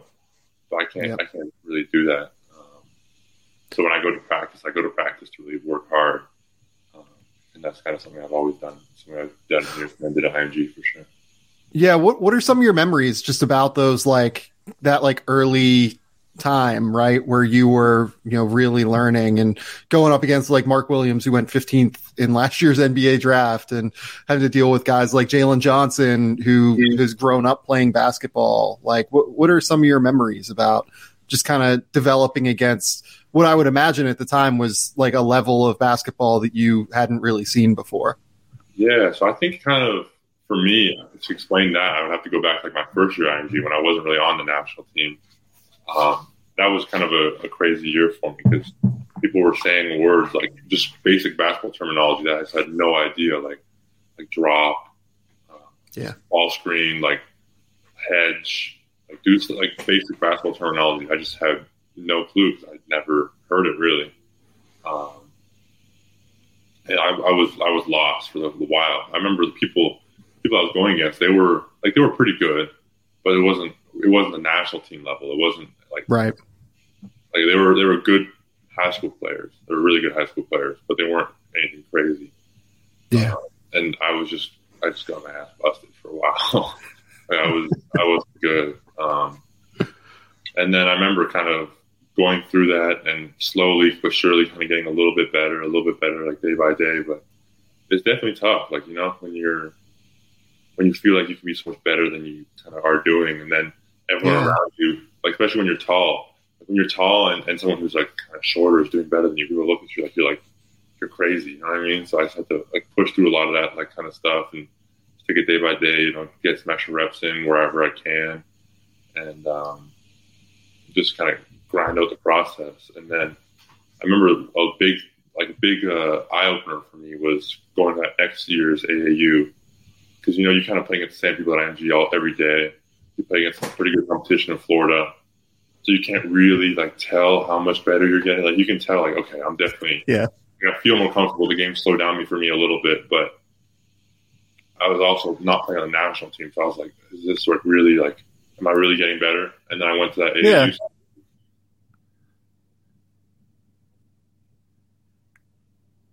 decently with my age group. I wasn't anything like crazy. I was kind of fluctuating between my age group and a year up just to play as much as I could. And then that following year, I went back to play AU, and I was like, I was like our best center on the on the year up age group. Mm. So that kind of like was boost confidence for me because I just felt like I could play that level all of a sudden. Even though, so I I, know, I really know how much better I got, and then bam, you play against some people that were really challenging for you that year, that year before, and then now they're not as challenging. And as a yeah. I went to do some more things. I got some more offers. That was kind of the year that I got I got a bunch of offers. That was year I got my Baylor offer. That was year I got Purdue offer. Um, That was year I got like a bunch of the really the offers I was really looking for. Um, and then I went yeah. back to IMG, and then I I was feeling really, and then I went back to IMG like really confident because of that AAU season. I kind of built off of it, and I was playing against the people that weren't on the national team, and I was doing really, really, really well. Suddenly, they, they were like, "All right, you got to move up to the national team." Then I had to basically just start the process all over again, just how I was doing. Oh, that's how it's been. Like, yeah. Like just as I'm feeling comfortable, they just move me up a. I just get moved up a level, and then I gotta really right. feel uncomfortable, and then it's been good though because I've I've kind of learned like how to embrace being uncomfortable and like embrace like kind of embrace that I'm not I'm not there yet, and this is where I need to get, but I right. get there. You know what I mean? yeah, no, and it's yeah, and it's funny that you put it that way because like I feel like you were one of the surprise like breakout freshmen the year that you know you first got to Purdue, right? And I'm sure that that came from just facing that like crucible of you know having to face Mark Williams, having to face all the dudes that you did at IMG every single day, and then you get to the Big Ten and it's like, oh well, I've been dealing with three first rounders at IMG for the last five years or last two years anyway. Like, you know, all due respect to Kofi Cockburn, who's also terrific, and all due respect to Trayce Jackson Davis, but like I- have been at this level before, and, you've seen it, right? Yeah, for sure. I mean, it's it's it's definitely different. It was definitely like an adjustment period for me, kind of going yeah. to college. Um, obviously, like Mark Williams, he was a great high school player, but he was that was it. He was a great high school player, and then you go against people who are yep. great in college. It's just like another level up. Went, but it would help me a lot because I went against Trevion Williams day one he was a he's he's a great player in our league. He was a great player in the league when I got there. He's always been a great player in our league. Yeah. So that really was again like me. I felt very uncomfortable when I first got there. I was feeling confident, and then I went in, and again he just kind of busted my ass again, like just like like for like a month straight. I was that's kind of like again I felt really kind of like discouraged, but then yeah, you kind of like learn to just kind of live in that feeling, and then it, almost helps you in a way because then you, you, you like your mind's always on it, like always on kind of like the things that you're doing, how you can get better. Like I remember I was staying, I still do this, but I was like, that's when I really started getting like, okay, I'm, I'm gonna go to practice. I'm gonna work hard in practice. Then I'm gonna like spend half an hour after practice. I'm just gonna work on like my hook shot or like something simple. Yeah. Like my hook yeah. shot or my free throws or something that I can really like take from that and like put it into my game that's where I kind of got my efficient hook shot and stuff like that. And then I would, after that was done, I would, um, my other coach, Coach B, he, he's helping me a lot, Coach Brantley. I would go with him. Uh, he would lift out, he would go up to lift after practice. I would shoot my shots. We both shower, and then I would head up to his office and we would um, just watch film another half hour. So, mm. like practice would end at like five, five thirty. I would leave at like that time I ice bath and I ate as well. I would leave at like six thirty seven every day. I just kept doing that because I knew like like kind of when you're um, when you're desperate, you do a lot of like you do a lot of things. Like I was like desperate. I knew I needed to get better. Like right now, like, there wasn't there wasn't like any time for me, um, and that's yeah. kind of something that I've also like taken um, from that and kind of just kept up with that because there's just because I've gotten better doesn't mean I can't just keep doing that same habits and I can't keep getting better. Like I remember this is a quote by Derek Jeter I go by a lot. It's um, like play like you're the best, but like work like you're the sixth man, or something yeah. like that, or play like you're yeah. like like do like that. Like that's something I've really taken, uh, especially this year, and kind of tried to work on a lot. But like you said, it's just it's it's tough. Um, it was definitely tough my freshman year, but it helped me a lot. Helped me kind of turn to that quote unquote breakout player. I remember when I first got here their coaches, they never told me, but like when I was there, but they told me like it's now like they weren't sure if I was going to play. They weren't sure if I was going to redshirt. They they had no idea. Yeah. Like, there was like there was a lot of questions around me, especially when I first got here. Um, but I just kind of kept working. It ended up working out. Yeah, you, I feel like that. That's a better way to put it. Like just people knew who you were. Obviously, you were at IMG and everything, but like nobody knew what to expect because you were like behind a few guys at IMG and it was a question. And then you just got to the Big Ten and it was like, oh no, this dude can go from the jump. You know what I mean? Like, and you're still obviously improving and still getting better, but like you, you were ready to go. Like you were ready to play at least 15 minutes a night in the Big Ten, and that's not nothing. You know, that's a credit to you and it's a credit to your work ethic for sure. I mean, I remember, um, I remember those. I don't know if I was exactly ready to go start the Big Ten. it was it was definitely I hit the Big Ten wall freshman year, no doubt about it. That was yeah, that was rough for a few games. That yeah, I remember you had like a big, you had like a really big game in the non-conference, if I remember correctly. Like you dropped like 25 or something in a non-conference game, yeah. and everyone was just like, "Whoa, who is that?" Yeah, in our first game, I think I had like, yeah, like he said like 19, I think, and like six dunks or five dunks, something like that. against yeah. like Liberty, and then I, we played like Clemson, and I had like 18 again. Yeah. And after that, kind of teams start like getting it's, it's, different. When teams start game planning you and they really have you on the scouting report, it's different. So that was something I really had to adjust to. Yeah. So before we get into basketball, because I do want to get into basketball and kind of jump from there, uh, I also think it's important to talk about just some of the NIL initiatives that you've been a part of because what I really like about your NIL initiatives is that you've decided to, you know, work with nonprofits more so than work with, you know, other, you know, for profit companies. So I do just kind of want to give you the opportunity to kind of talk about these nonprofits because I think that most of them are in Canada, if not all of them are in Canada. All the ones I found are in Canada. Um, and I think that, you know, it'd be a good opportunity just for you to kind of talk about some of the organizations that you're working with right now. Yeah. I mean, appreciate it. There's, um, there's the kind of three main ones I was really working with. Um, there's one that I was working with even before kind of I started getting an eye on. It was the CCYA mm.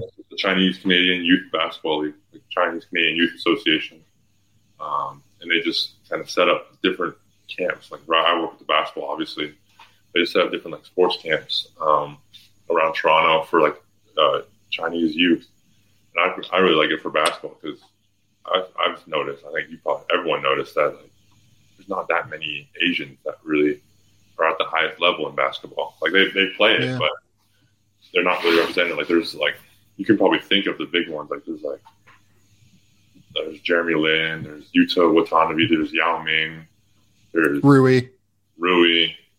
Like there's yeah. not there's not like a plethora. So kind of um, getting getting the Chinese people like involved in basketball young, I think is a great thing. Um, mm-hmm. And also kind of just helping out. I remember I, I've, I've done I've met Jeremy Lin through it, which was crazy. Um, I remember my mom was she was freaking out when we met him. She, she because she grew up obviously when she was a kid. She, there was like he was like the Chinese guy. You know what I mean? Yeah. Like he was. Yeah. There was a Linsanity in New York. He was going crazy. My mom was like, he, he like he was like an idol for her, and then yeah, meet him through this Chinese Canadian basketball thing, which was great.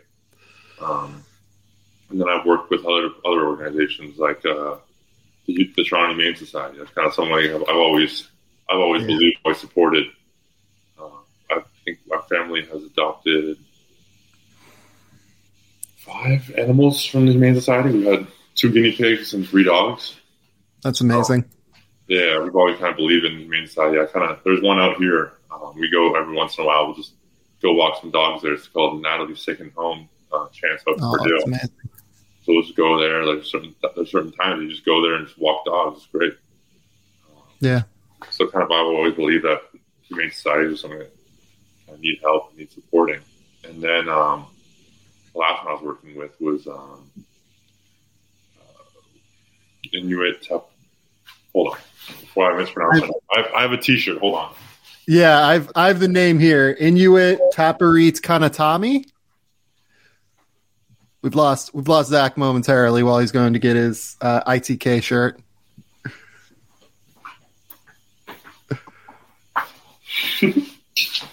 Love it.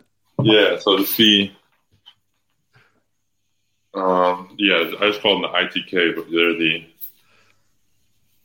Inuit Tapiriit um, Kanatami, and they're kind of um, they push for like the for like uh, kind of representation of like the uh, indigenous people like through government, like passing laws and like stuff like that. I met the the leader of the organization. He came down. Uh, so actually, my apartment, and he he's one that gave me this shirt. This shirt kind of mm.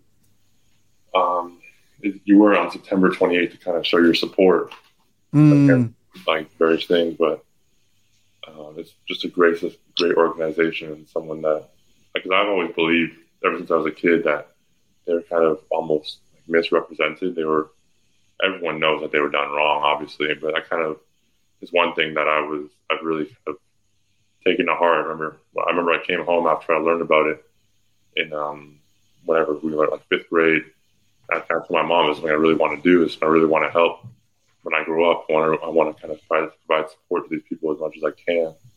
Mm. That's one of the deals I tried to set up immediately.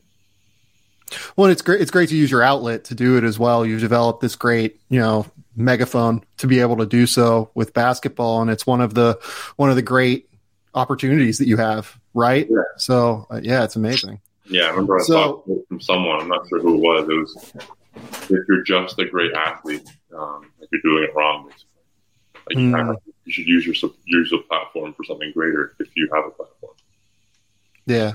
No, I love it. It's amazing let's transition from there to actually talking about basketball. Hmm. so this is going to be fun because you have, in some ways, what looks to the viewer as a very simple game, right? Post, score, run the floor, establish position, go, right? But I have a feeling that you're going to be able to explain to me like how complicated some of this stuff is, especially when yeah. you're down there banging with John Harrar, as we're about to discuss, right? So the first things that I pulled here, and we're going to add these to the stream now, is I pulled a couple of clips. These are two back to back possessions against Penn State. I want to say in February, if I remember correctly.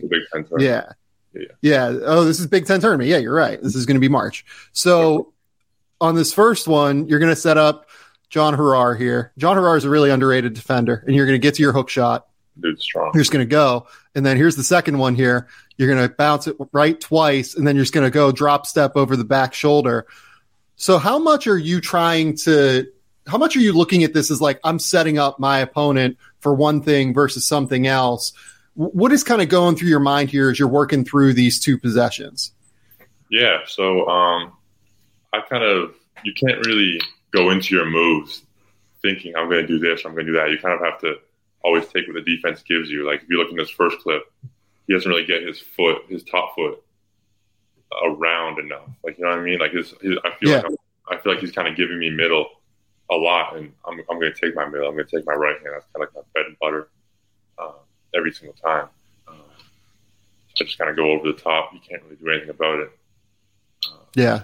And John's big. John's like six foot ten. You know, everything, and he's physical like you are. Like he's willing to put his body on you. Like it's it's not the easiest move here against him. No, definitely not. And then kind of the second one, I feel like he kind of he kind of you can see with his left arm, he kind of jumps out and tries to like make a play on the ball a little bit. Um, so that's kind of when when someone does that, they can't they can't try to, make a play like that, and then also have balance to kind of come back to the baseline like that. So that's just kind of an easy drop step into it. And then you got to keep make sure. Since I'm tall, people this some people always like say, "Oh, you're just tall," but it's, it's you have to use your height to your advantage. You know, keep that ball high on the drop step, or else like you can see in that clip, Seth Lundy, he's just going to take that ball from me. If I don't kind of go over the top of him like that. And then so if I go over, he can't make a ball. He's going to hit my arm if he tries to make it. That'd be an and one. So it's just kind of. Well, and speaking of fouling, like the thing that is just immediately immediately evident to me is you're seven foot four, but you're getting like below Harrar's waist here, even with him like trying to get a wide base to try and stop you. I mean, your bend and your flexibility. I mean, God, we all know that college referees love calling charges as much as anything, and they'll catch you if you don't do this. And I, I really like the way that you use your bend on post ups to be able to move guys backward without fouling.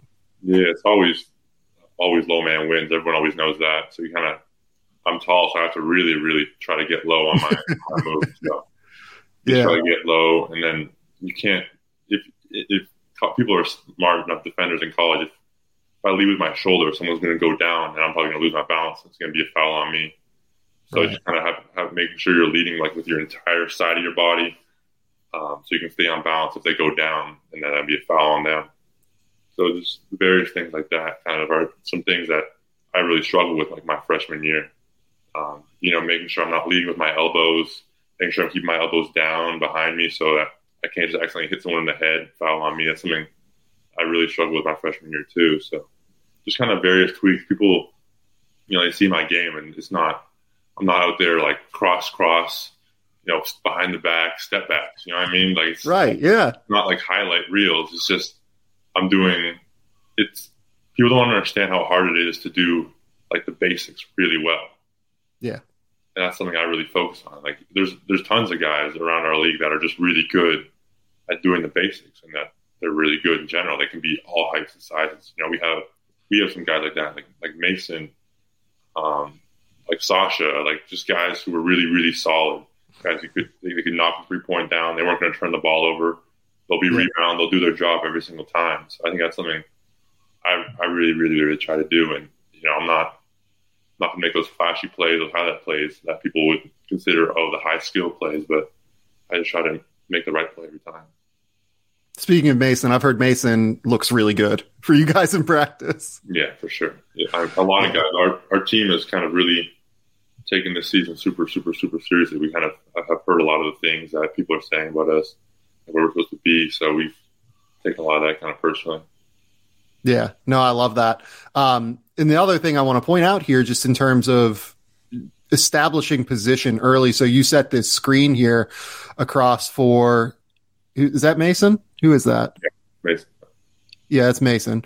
Um, and you establish your position early. You actually get Harrar pretty deep here coming off this screen. Like your foot is basically touching the block at this point. How do you go about trying to establish your position? How are you trying to, you know, get a guy deep on the block pretty early?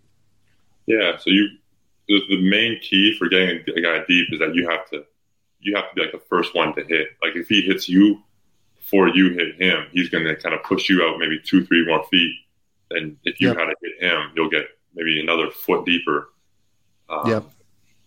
There's a lot of different like like moves in order to do that. Like they're not, again, they're not flashy moves, but again, you can just for one, you can like a first clip, I just kind of put my my butt on him, and he couldn't really do anything about that. The second clip, you kind of you can also just hit him with your shoulder and then kind of roll into him like that, like with your and then put yep. your butt. The main key for post ups is you want to make sure to get your butt on him. You want to make sure to, to kind of close off as much space as possible, like there. Like you can't really move to make like because some dudes are smaller dudes. They'll try to they know they can't really uh, defend me if I get the ball, so they'll try to jump out and make a play when the ball's in the air.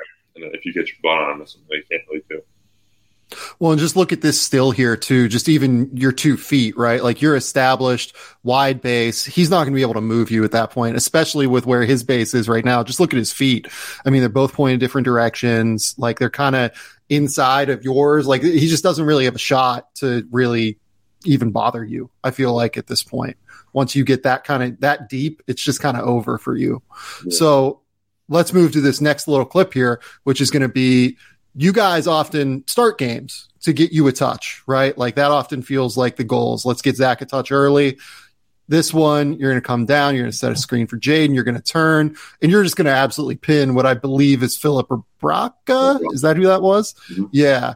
Um, so w- what's happening here? What are you reading here? Is you're trying to just pin this guy? Yeah. So our goal is um, teams will obviously get, they would game plan Ji. I guess you're sealing him. Sorry, not yeah. him. Yeah, they would they would game plan um, Jaden super super hard. Like they don't want to give him any space. They kind of figure whenever we run plays like action for Jaden that he's going to get the ball. So that's kind of what this team thought here, Iowa. Um, you see Jaden kind of cutting off my screen. They figure that Eric's going to dribble. He makes that dribble down. Everyone in the building thinks he's going to pass it to Jaden right there. But instead, he reverses it. Same with like, see my defender. He thinks Jaden's going to get it, so he goes into three quarters. But I'm just not even like looking for JI's touch because our play is to go back to the middle. So I kind of step. Yep. Uh, right here, you see, I'll try to step around the, his back foot, and as soon as I do that, he's screwed. He knows it. I, I know I've won kind of this rep. like as soon as kind of I get around to his back, I can just. So this is your uh, step around here, yeah, right here. Swim yep. over him, and then like at this point, there's really nothing he can do from stopping me to get a catch. So he's trying to just get in between me and the rim to just prevent me dunking. Um, yeah, that's kind of his goal here, and then I just drop that with use my right hand, and that's kind of my my go to move. I'll take that every single time. Yeah, and Rebraca in general is, you know, he's more of a stretch big, right? Like this isn't this isn't what his forte yeah. is, right? Like yeah, once once you bury him, it's done. yeah, he's he's definitely a smaller big. Um, they were they were really good at kind of. They were, I was really good uh, at doubling. You know, they were really good at kind of those posts, those um, full court traps. That was kind of their thing last year, and he really fit into that. But yeah, had to figure out how to get action in where they can't really double. And yeah, and he's not a bad player or anything. He just doesn't. He can't deal with that specifically. Actually, he hurts you in other ways. Yeah. yeah, he was actually one of the strongest dudes in our league. I think. Really, that's interesting. Because yeah, he's probably he came from like North Dakota, I think, and he was what probably like two thirty five, something like that. That's yeah. interesting that you could feel him. You felt like more than others. Yeah, he's definitely strong. So this one here, you're gonna get I believe Cliff Omoruyi mm-hmm. here. You're going to get behind him and you're just going to pin him, right? You're going to pin him and move him up the lane. So what are you trying to do here? Yeah, kind of. We try to, um, like you see, Mason clears out, so there's just going to be no one at the rim. Um, and my job is just work him up, kind of get underneath him, and just clear as much space as possible to give make this pass for Mason easy, and then I just kind of you know, keep it high on the catch keep um, and then go up quickly uh, as quick as yeah. possible. Um, it's if it's not the same play as last time, it's very similar, right? Where yeah, kind of, yeah, it's just a different kind of look out of it. Um, yeah, totally. Me kind of getting around completely, it's an over the top look, right? You just have to push him up as much as possible, get your um, butt into him, and get like you said, like low. Really got to get low on these, and then just go up and finish. Yeah. And Cliff's Cliff's more of a longer defender, whereas Rebraca is a smaller guy that's strong. Uh, you know, and Cliff, I, I, would imagine Cliff is also pretty strong, but like everyone in our league's pretty strong. yeah, I was gonna say right. Everyone, um, everyone I'm sure in the Big Ten is quite strong. yeah, um, lifting five times a week. But yeah, you're the way you're just moving him up the lane. Uh, is, you know, you're trying to create as much space as possible, like you said. I, I like it, it's an easy question to ask, just like how difficult is that? But like, how are you going about doing that? It looks like you're just getting lower than him at that point, right? Yeah, you really just want to like you want to hit first. Like that's a big key in all of these. You want to if he you see him kind of standing up straight, that's kind of when you really want to get low and get into him, and that's when you can create all that that space for the over the top look. Yeah, uh, you know, you you were obviously one of the most effective most players in the country. And I, I think it's, you know, I think everyone just kind of feels that it's because of your height, but it's, it's absolutely not just your height. Like as we can see here, th- there is real technique that you're bringing to the table. There is real, like polish that I think you don't really get enough credit for. Like with the way that you move guys around, the way that you get lower than your opponent, the way that you uh, actually use your footwork, like the swim move kind of around Rebraca there in the second clip uh, to get your foot around him. Like that's not easy stuff. Like that's actually like you know you bring up the idea of it being fundamental. It 100 percent is, but like that's stuff that like not everyone's doing. Like a lot of guys like you know I, I don't mean any disrespect to Kofi Cockburn, but like I feel like Kofi was more of your battering ram, right? Whereas you're a little bit more of a technician, despite being seven foot four and being you know 290 pounds. Yeah, I appreciate that, but um, it's just kind of it's just a lot of things like that Purdue really has taught me. Like Purdue, they they have had really good bigs for a reason. They they know what to teach. They know how to the footwork to give. They know what to really harp on. And that was something that I've learned while I'm here. Like I definitely I didn't have all this coming into Purdue. Like I, it's something I've really had to work on. I've had, really had to um, perfect. And then obviously I'm not perfected by any means, but yeah, that's what I really, really had to work on and really, really had to um, get good at. Yeah, and you know, just to reference in your league, so you finished seventh nationally last year in points off of post ups per game. You averaged seven point seven points off of post ups. That doesn't count like foul shots or anything that you draw off of post ups either. Um, you, you look throughout the top ten Kofi Cockburn finished second. Uh, Drew Timme finished fourth. Trayce Jackson Davis finished eighth. Hunter Dickinson finished 10th. Loads of Big Ten guys there, right? Uh, it's, it's the kind of league that it is. So yeah. as you move forward throughout your career, though, obviously you're still going to be an incredibly big post presence, but you know, it, if and when you get to the NBA, assuming that you're lucky enough to do so, like this is going to be more your bread and butter. You're going to play more out of ball screens, right? So this one, you're going to come up and set this screen for Jaden. Jaden just makes the high pass and then you're just dunking pretty easy, right? It's just catch and finish for you, right? So how, how have you gone about developing within ball screens? Because that's something that we haven't really talked about yet for you. Yeah, kind of just always staying ready. Like when you just play like different teams that play different ball screens, like Michigan State, they kind of they're they're weird with it. They'll kind of randomly switch some stuff. They'll high hedge some stuff. Um, mm-hmm. Wisconsin, like, I think for here, you really have to try to like get around like Chucky and He's going to bump me. I have to like yeah. try to get in front of him because if I go behind him here, there's no pass for Jaden to make and then just yeah. kind of catching the ball, keeping it high, um, finishing. You know, when I when I feel like I can just finish over someone, when I feel like there might be someone in a good position, you know, up faking, uh, using that kind of type of game. Um, just really just in ball screens, you want to make sure obviously you're hitting the dude that you're screening. Um, yep. Staying ready for the pass, staying ready. Uh, you want to make sure your butt. That's something I've learned you want to make sure your butt on the screens is kind of like facing the baseline or facing like the, the corners. If you're setting like one of those uh, screens that's kind of that way, you want to make sure you never want to have, have like the screen kind of side like you feel you see my butt's kind of going to that Wisconsin corner right there. You don't want you really you want you don't want it to go to the side. You want to make sure that the, the guy has a good angle to kind of come off that. Um, so just and then you want to present yeah, you, you want to present a big target here too, right? Like you're just going to turn and then this guy clears and then look at your target. I mean, it's just you're outstretched, you're ready. Like it'd be impossible for Jaden not to hit you in the hands. You know what I mean? Yeah, you just want to have a big catch radius. And then when the teams were really, really giving like Jaden, they really, really gave him a lot of respect at a ball screen. So I just wanted to make sure I was ready when he when he was ready to give me the ball.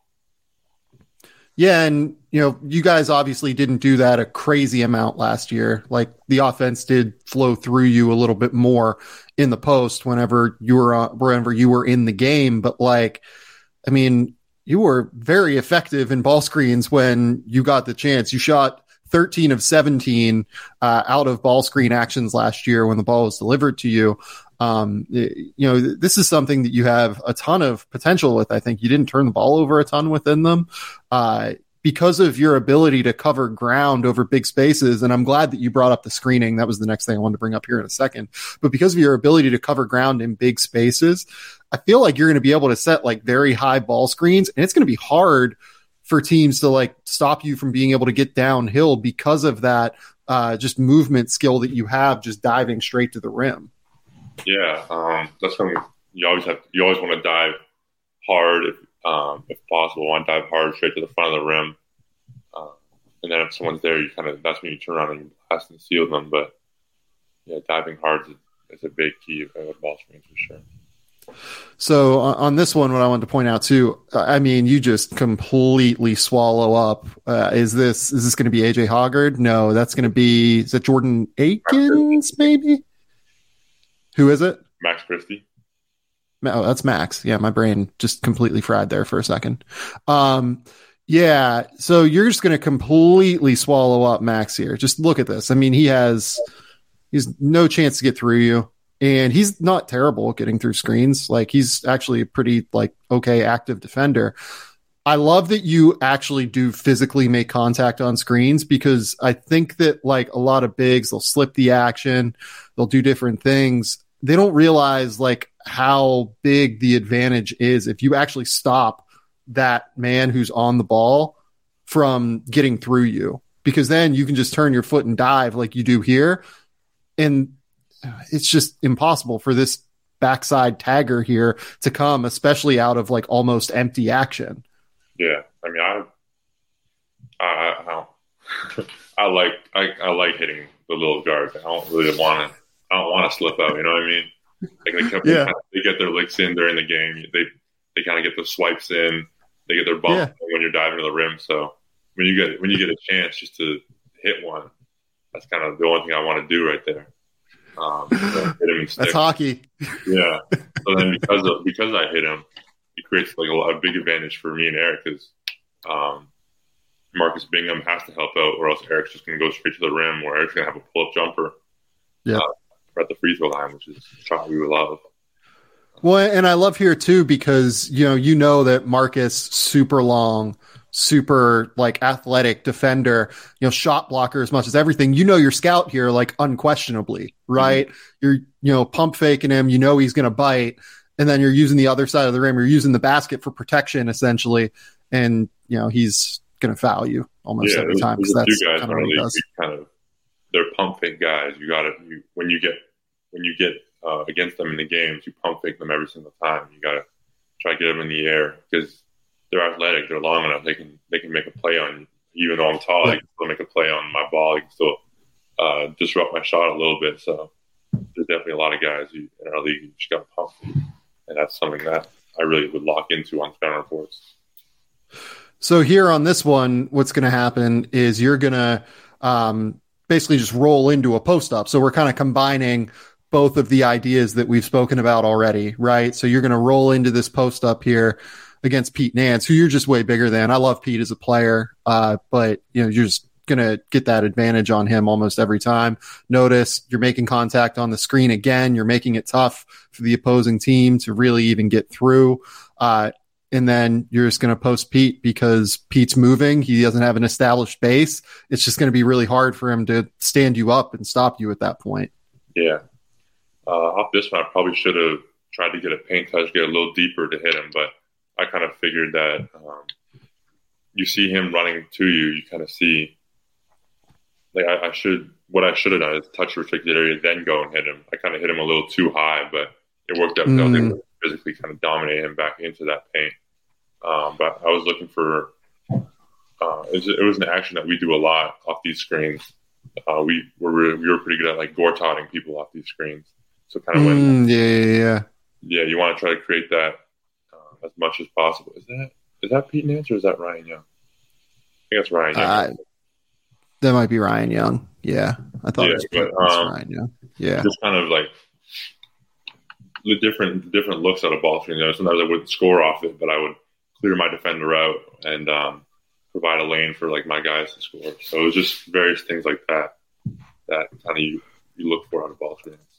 Well, I love I love the idea of what you said, gortotting. So you're essentially trying to create like almost, you know, I don't know how much you know American football, Canadian football you've watched, but you're almost like a fullback that's like yeah. trying to create a lane potentially for you know either Eric Hunter or Jaden Ivey to drive, but more than anything, you're also creating an opportunity for yourself to be able to accept that entry pass as well. Yeah, for sure. Just kind of various things that, well, again, one of those things I kind of picked up as I've gone along here. So here we're going to have, what is this one going to be? Let's see here. Let's add this stream. Okay. Oh, so this is going to be offensive rebounding. Yeah. So this is just an awesome swim move or often awesome spin move off of Marcus Bingham, right? Um, offensive rebounding is one of those things that you're very, very good at. How did you develop that skill just even to move? Like you read the ball really well off of the glass, it feels like. Yeah. Um, the key for offensive rebounding is you always want to get long opposite. That's where like the majority of those balls are going to go. That's kind of where you can make the play on the ball the most. Like you see here, I was I was That's short. Great. Yeah, um, I was close short here. So you want to get I spun because I want to get the opposite side of the of the ball, especially on like our coach always says, long shots are going to go long.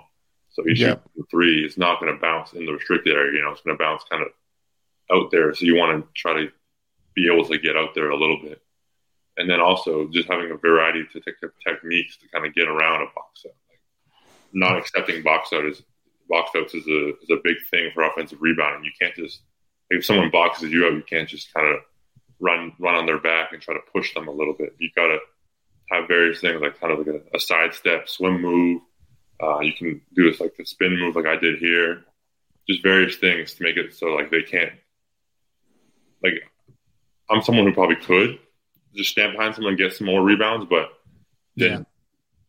Like I wouldn't get as many. It would that would be kind of like the easy solution. That's what a lot of big people do, but trying to get around a box out and then so I have a lot of opportunity to then move left and right laterally to also make a play on the ball.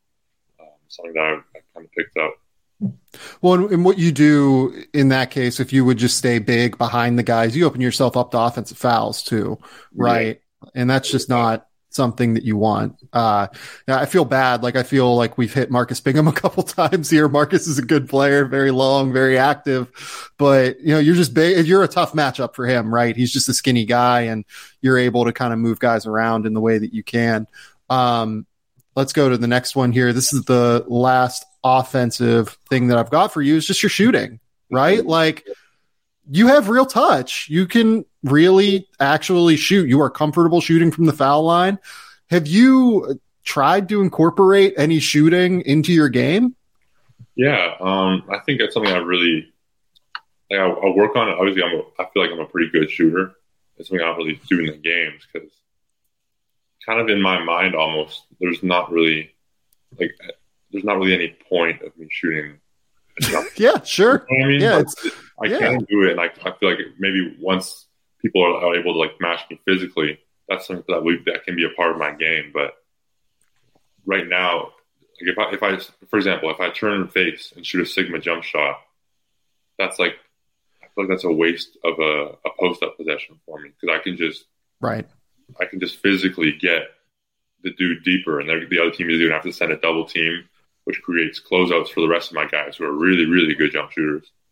Right. Um, and like stuff like that. Like I feel like me me shooting those shots is kind of like settling, and that's kind of like almost letting our team, my team, my team, my teammates down a little bit because like even if I if I do really well and I shoot like I say I shoot 55 50 percent on like my sigma jump shots. Yeah, like that's that's a pretty good number. I mean, that'd be like best in the NBA number. Like best yeah. NBA mid range shooters shoot like fifty percent. Yeah, like if I shoot fifty percent of my Sigma jump shots, I'm I'm just like I, I can I can shoot sixty percent with my hook shots. So yeah. if you're just playing the percentages and playing the numbers, there's really not much benefit for me turning and facing and shooting a jump shot unless it's in like very niche situations, like end of the shot clock. Yeah. Um, got to get a shot up. Um, if I can kind of see the team coming early and maybe then I have a shot. Like it's just it's not something that um, like it's something I, I, work on. It's something I feel like I can really do, but it's not yeah. something that I feel like is a, is a good shot for me just because I can physically dominate my man and get into a, a better shot. Well, and I can give you the exact numbers on that. You posted up and received the ball and either shot or turned it over or got fouled 284 times last year. You shot 58% on those shots, right? Yeah. So, you know, even accounting for the turnovers, you still ended up at 1.05 points per possession. You'd essentially have to shoot 53% on your mid-range shots for that to be more effective than your post-ups and look like there's probably a time and place for everything, right? But you know, at the end of the day, I think that it's you know, it's probably the right attitude for you given where you are right now. But I, I do just want to point out, like, I think this is like a real upside potential for you, like as you move up levels. Like I think I, I went through all of your numbers. You know, you have God probably a hundred games in Synergy's database at this point, and you literally have not taken a jump shot in a single game at this point. Yeah, uh, yeah, yeah. and three actually in a game. So yeah, you've never taken them in a game. And I really like it's, I don't think it's because you can't, I guess is my point. You know what I mean? Like I, when you look at that free throw stroke, it looks good. Yeah, it just wouldn't, it's just like I said, like it wouldn't be, I feel like it'd almost be like kind of a selfish shot for me to take. Like, you know what I mean? Like there was That's not awesome. much yeah. benefit for it.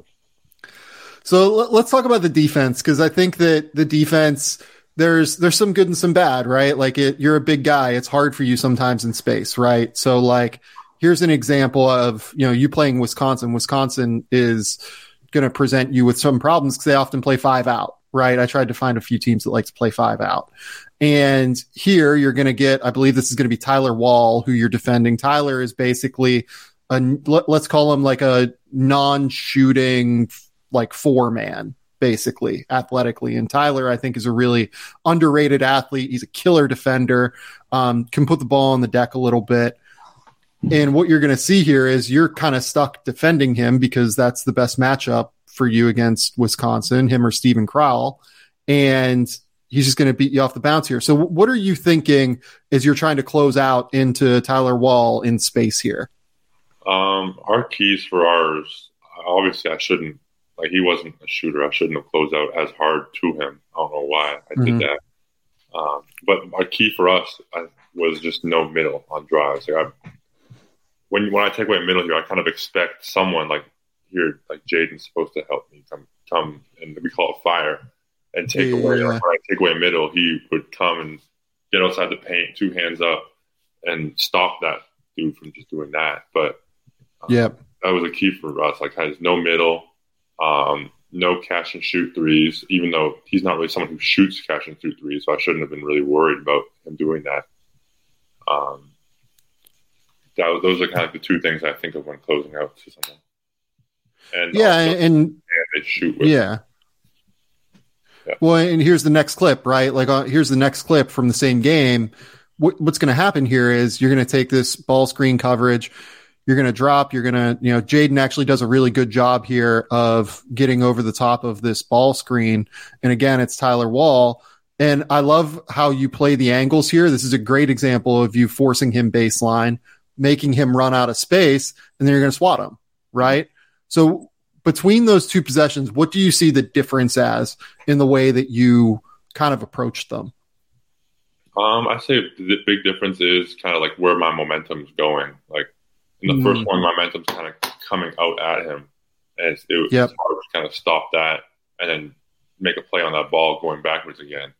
Uh, whereas here, my momentum was kind of already going backwards, so it's easier yep. for me to keep up pace with him and like make that play on that ball. Um, that's like a big thing between those two clips. That's the big thing I've been working on kind of this offseason was my like defense out of various things, like out of closeout.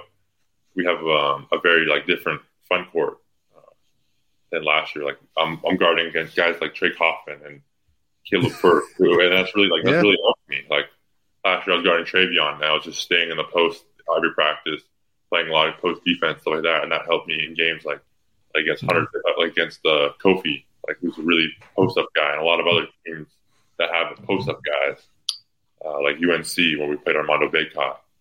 Uh, yeah, that's kind of yeah. And you did a great job on Bacot, like, and Bacot's really good, and you like gave him all sorts of problems just with your length. Yeah, um, yeah, but that's kind of helped me guarding guys like Trevion was just post defense. And this year, I'm it's kind of like flip the exact flip side. Like I'm guarding Caleb, he's picking and popping on me. He's facing the corners instead of the dunker, um, stuff like that. So it's just kind of adjusting. It's something that I've kind of feel I feel like I've really really improved on is kind of guarding out on the perimeter, being in my gaps, um, helping, playing ball screen defense, kind of understanding ball screen defense, and being like like on this one I should have been a step higher.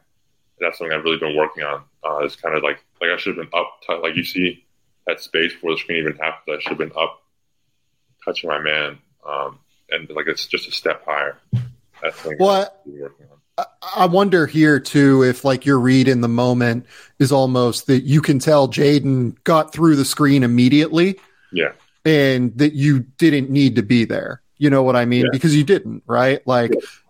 that's definitely you're able to kind of that's something that like definitely goes through my mind. Like if if I need a help, if I don't need a help. But right here, if I did need a help, for example, I would have. Yeah. It wouldn't have been much help happening if I if Jaden did just get clobbered by the screen. Right. it's just like various various little kind of like niche things, not niche things, but various little like fundamental things. Yeah. In my all screen defense that I've really been working on. I think it's going to really help me next year. Well, I'm glad you brought up the idea of angles here, right? or angles, kind of playing your angles in a high, in a really good way. I think that you know this is a tough one for you because you're in an empty side ball screen action, and Hunter Dickinson can really put the ball on the floor. Another guy that's mm-hmm. really big, has similar size to you, one of the few guys in the league. And your angle here is, you know, you're trying to play baseline. I'm glad that you brought up this idea that you guys are trying to play no middle defense mm-hmm. because here it just looks like, you know, you're kind of giving up the baseline to him, but I guess that's what you're trying to do in this situation, hoping that Trevion's going to be able to come over and help. Yeah, of, yeah, that's that's a big thing for our team is just keeping the ball out of the middle. Because when when a guy goes middle, he has a whole lot of options. You know, he has he can pass to anywhere on the perimeter. he can go back to baseline. He can do a lot of things. Whereas if he goes base, he really yeah. like that drift pass to the corner. He really he really only can shoot it. Like it's hard to go base and like spin back middle and be productive. Like you're almost when you go base and you spin back, you're almost going to shoot a fadeaway a lot of the times. Whereas if you're going middle and you spin back base, you're going to the rim. You know what I mean? Yeah, yeah, yeah. No, uh, I'm glad that you kind of brought up this idea of what your defense was trying to do. Cause like I, when I looked at this immediately, I was like, oh yeah, his angle's like a little bit off here. And like it goes to show just like how important angles are for you in mm-hmm. terms of being able to like slow that down. But like Trevion needs to make this read like almost here, and yeah. then it's, it's you know also guarding Moussa, long athletic guy. He needs if he if he helps there, he needs to do it early. He needs to say it loud so that you know, Sasha or, or like you see Jaden's coming to crack down on Moussa a little bit in case yeah. the pass comes. It's Trevion just like a half step too late because it's just it was tough. It was something that we didn't work on uh, too much, like kind of me playing me and Trevion together. So yeah, when we played together, it was it was just it's tough to play on a rotation. Like um, when you have like, when you yeah you, you're both bigger guys, and with guys that are as big as you two are, like it's chemistry, right? Like, and you know you have to be so on point with your rotational stuff with two bigger guys on the court like that. Like you have to know exactly, okay, Zach's going to play him no middle. I have to be ready to crack down, and Jaden has to be ready to crack down on Moussa at that point. And even then, you know, Sasha has to be ready to crack down on the corner shooter because this is absolutely a pass that Hunter can make. Yeah, like right. that. It's just there's so much going on here. Mm-hmm. It's yeah, it's definitely a lot. It's a tough play. It's, ISO ball screens are always really really hard to deal with. Yeah, uh, but yeah, it's just it's tough. It always surprises me when teams that have bigs that can play with the ball like this don't go empty you know ball screen actions more often just because i think that this is such a hard problem to solve for anyone yeah. right? Like hunter's really good. That's just kind of yeah. what it comes down to. You have to um, close him off this because he's, he's the guy who could just catch this and just shoot it. See i kind of close out to, my, with, to him with my right hand because that's something that we always say if someone's left-handed you've got to close out with like your right hand because he if I close with my left hand, I'm giving him a jump shot. I'm not really contesting. If I close my right hand, then my hand's right there with the ball. So that yep. also kind of makes it hard to recover baseline because I have to recover with my right hand up. So let's go to this last one. I wanted to close on a strong one. I, I absolutely love everything you did here in this Rutgers possession. So your high, as you mentioned earlier, you want to be one step higher. Uh, Cliff actually got a pretty good piece of, I believe that's Mason there again. Um, you're doing a great job. You're cutting off. You're making it hard. Mason's big so that it's hard for Ron to make that uh, left side kick out pass to the wing. You're big. You're making it very hard to hit the roller here. I believe that that is who is that in the corner? Is that going to be Brandon Newman? Maybe um, on our team. Yeah. Oh, that's Eric Hunter. So yeah. yeah, sorry, I couldn't really see him.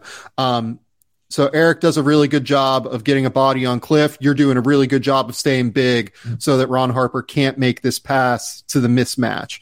So he's going to have to reverse it way out. You're doing a good job here recovering onto Cliff.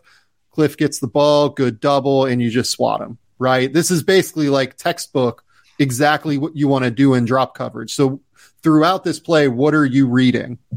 Yeah, so um, this was actually like a scope specific play too. Um, we we wanted we, we wanted to make sure that the ball got out of Ron Harper's hands uh, off of ball screens because it's something that they did in the first game and it was kind of tough.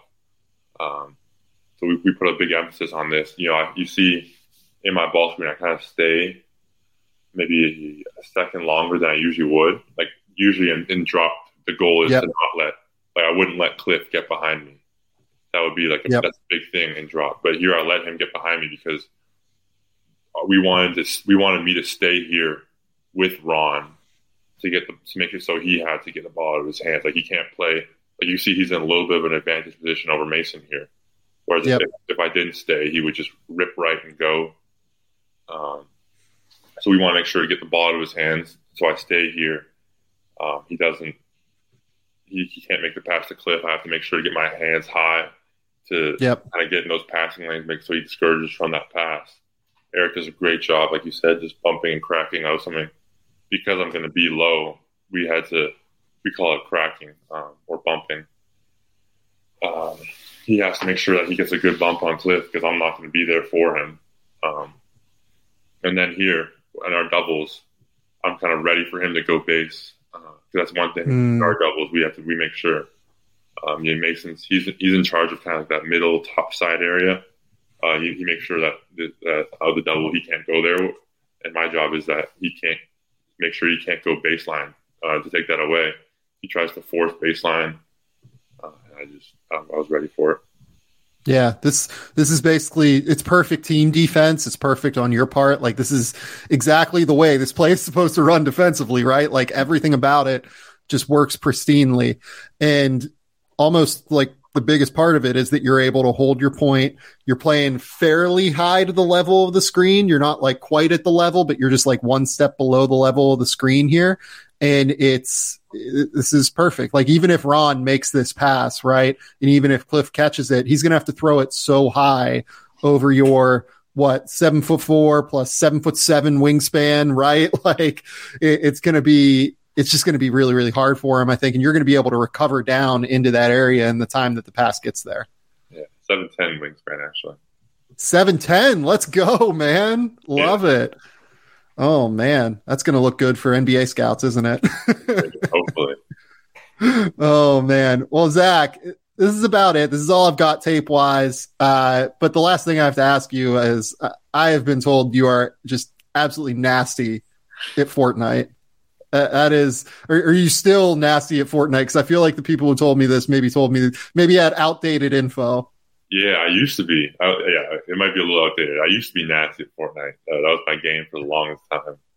Uh, basically, ever since it first came out, but uh, I've kind of gone away from it a little bit. It got it's got a little bit weird. Um, but yeah, I could, I could definitely still rip rip it on the sticks, crank some nineties on Fort. what are what are you into right now? Uh, if Fortnite has kind of gone the other way. Yeah, um, kind of still. I don't really play that many much video games anymore. I kind of got yeah. out of that. Um, but when I do play, I'll play games like Apex. And my I used to play Overwatch a lot, and the uh, Overwatch Two just came out, so I've been playing mm. that recently. Um, but uh, I don't play I don't play crazy on video games as much as I used to do anymore. If you're not into video games, what uh what is kind of your move when you're trying to get away from basketball? Then, um, this coach right behind me. Oh, see. We, yeah, uh, you got the couch. Yeah, I'll just I'll just sit out there. We um we got a TV right behind me. Um, I got everyone in my room. House is just filled with uh, basketball players. So it's me, Caleb, Brian, Waddell, um, and Ethan. There'll always be someone out here. Right now we're in fall break, so no one's here. Yeah, but there'll, there'll always be someone out here just watching a, a, movie, watching a sports game, watching a show or something like that. So just yeah. hang out with them. We'll listen. We have like a speaker here, listen to some music, cook a little bit. I like cooking a lot. Um, nice. Hang out and just video games when I'm when I'm super bored. But other than that, I just hang out with the with my roommates. So, uh, because I'm a crazy person, I've watched like 140 movies this year now. Um, what what is the last good movie that you saw?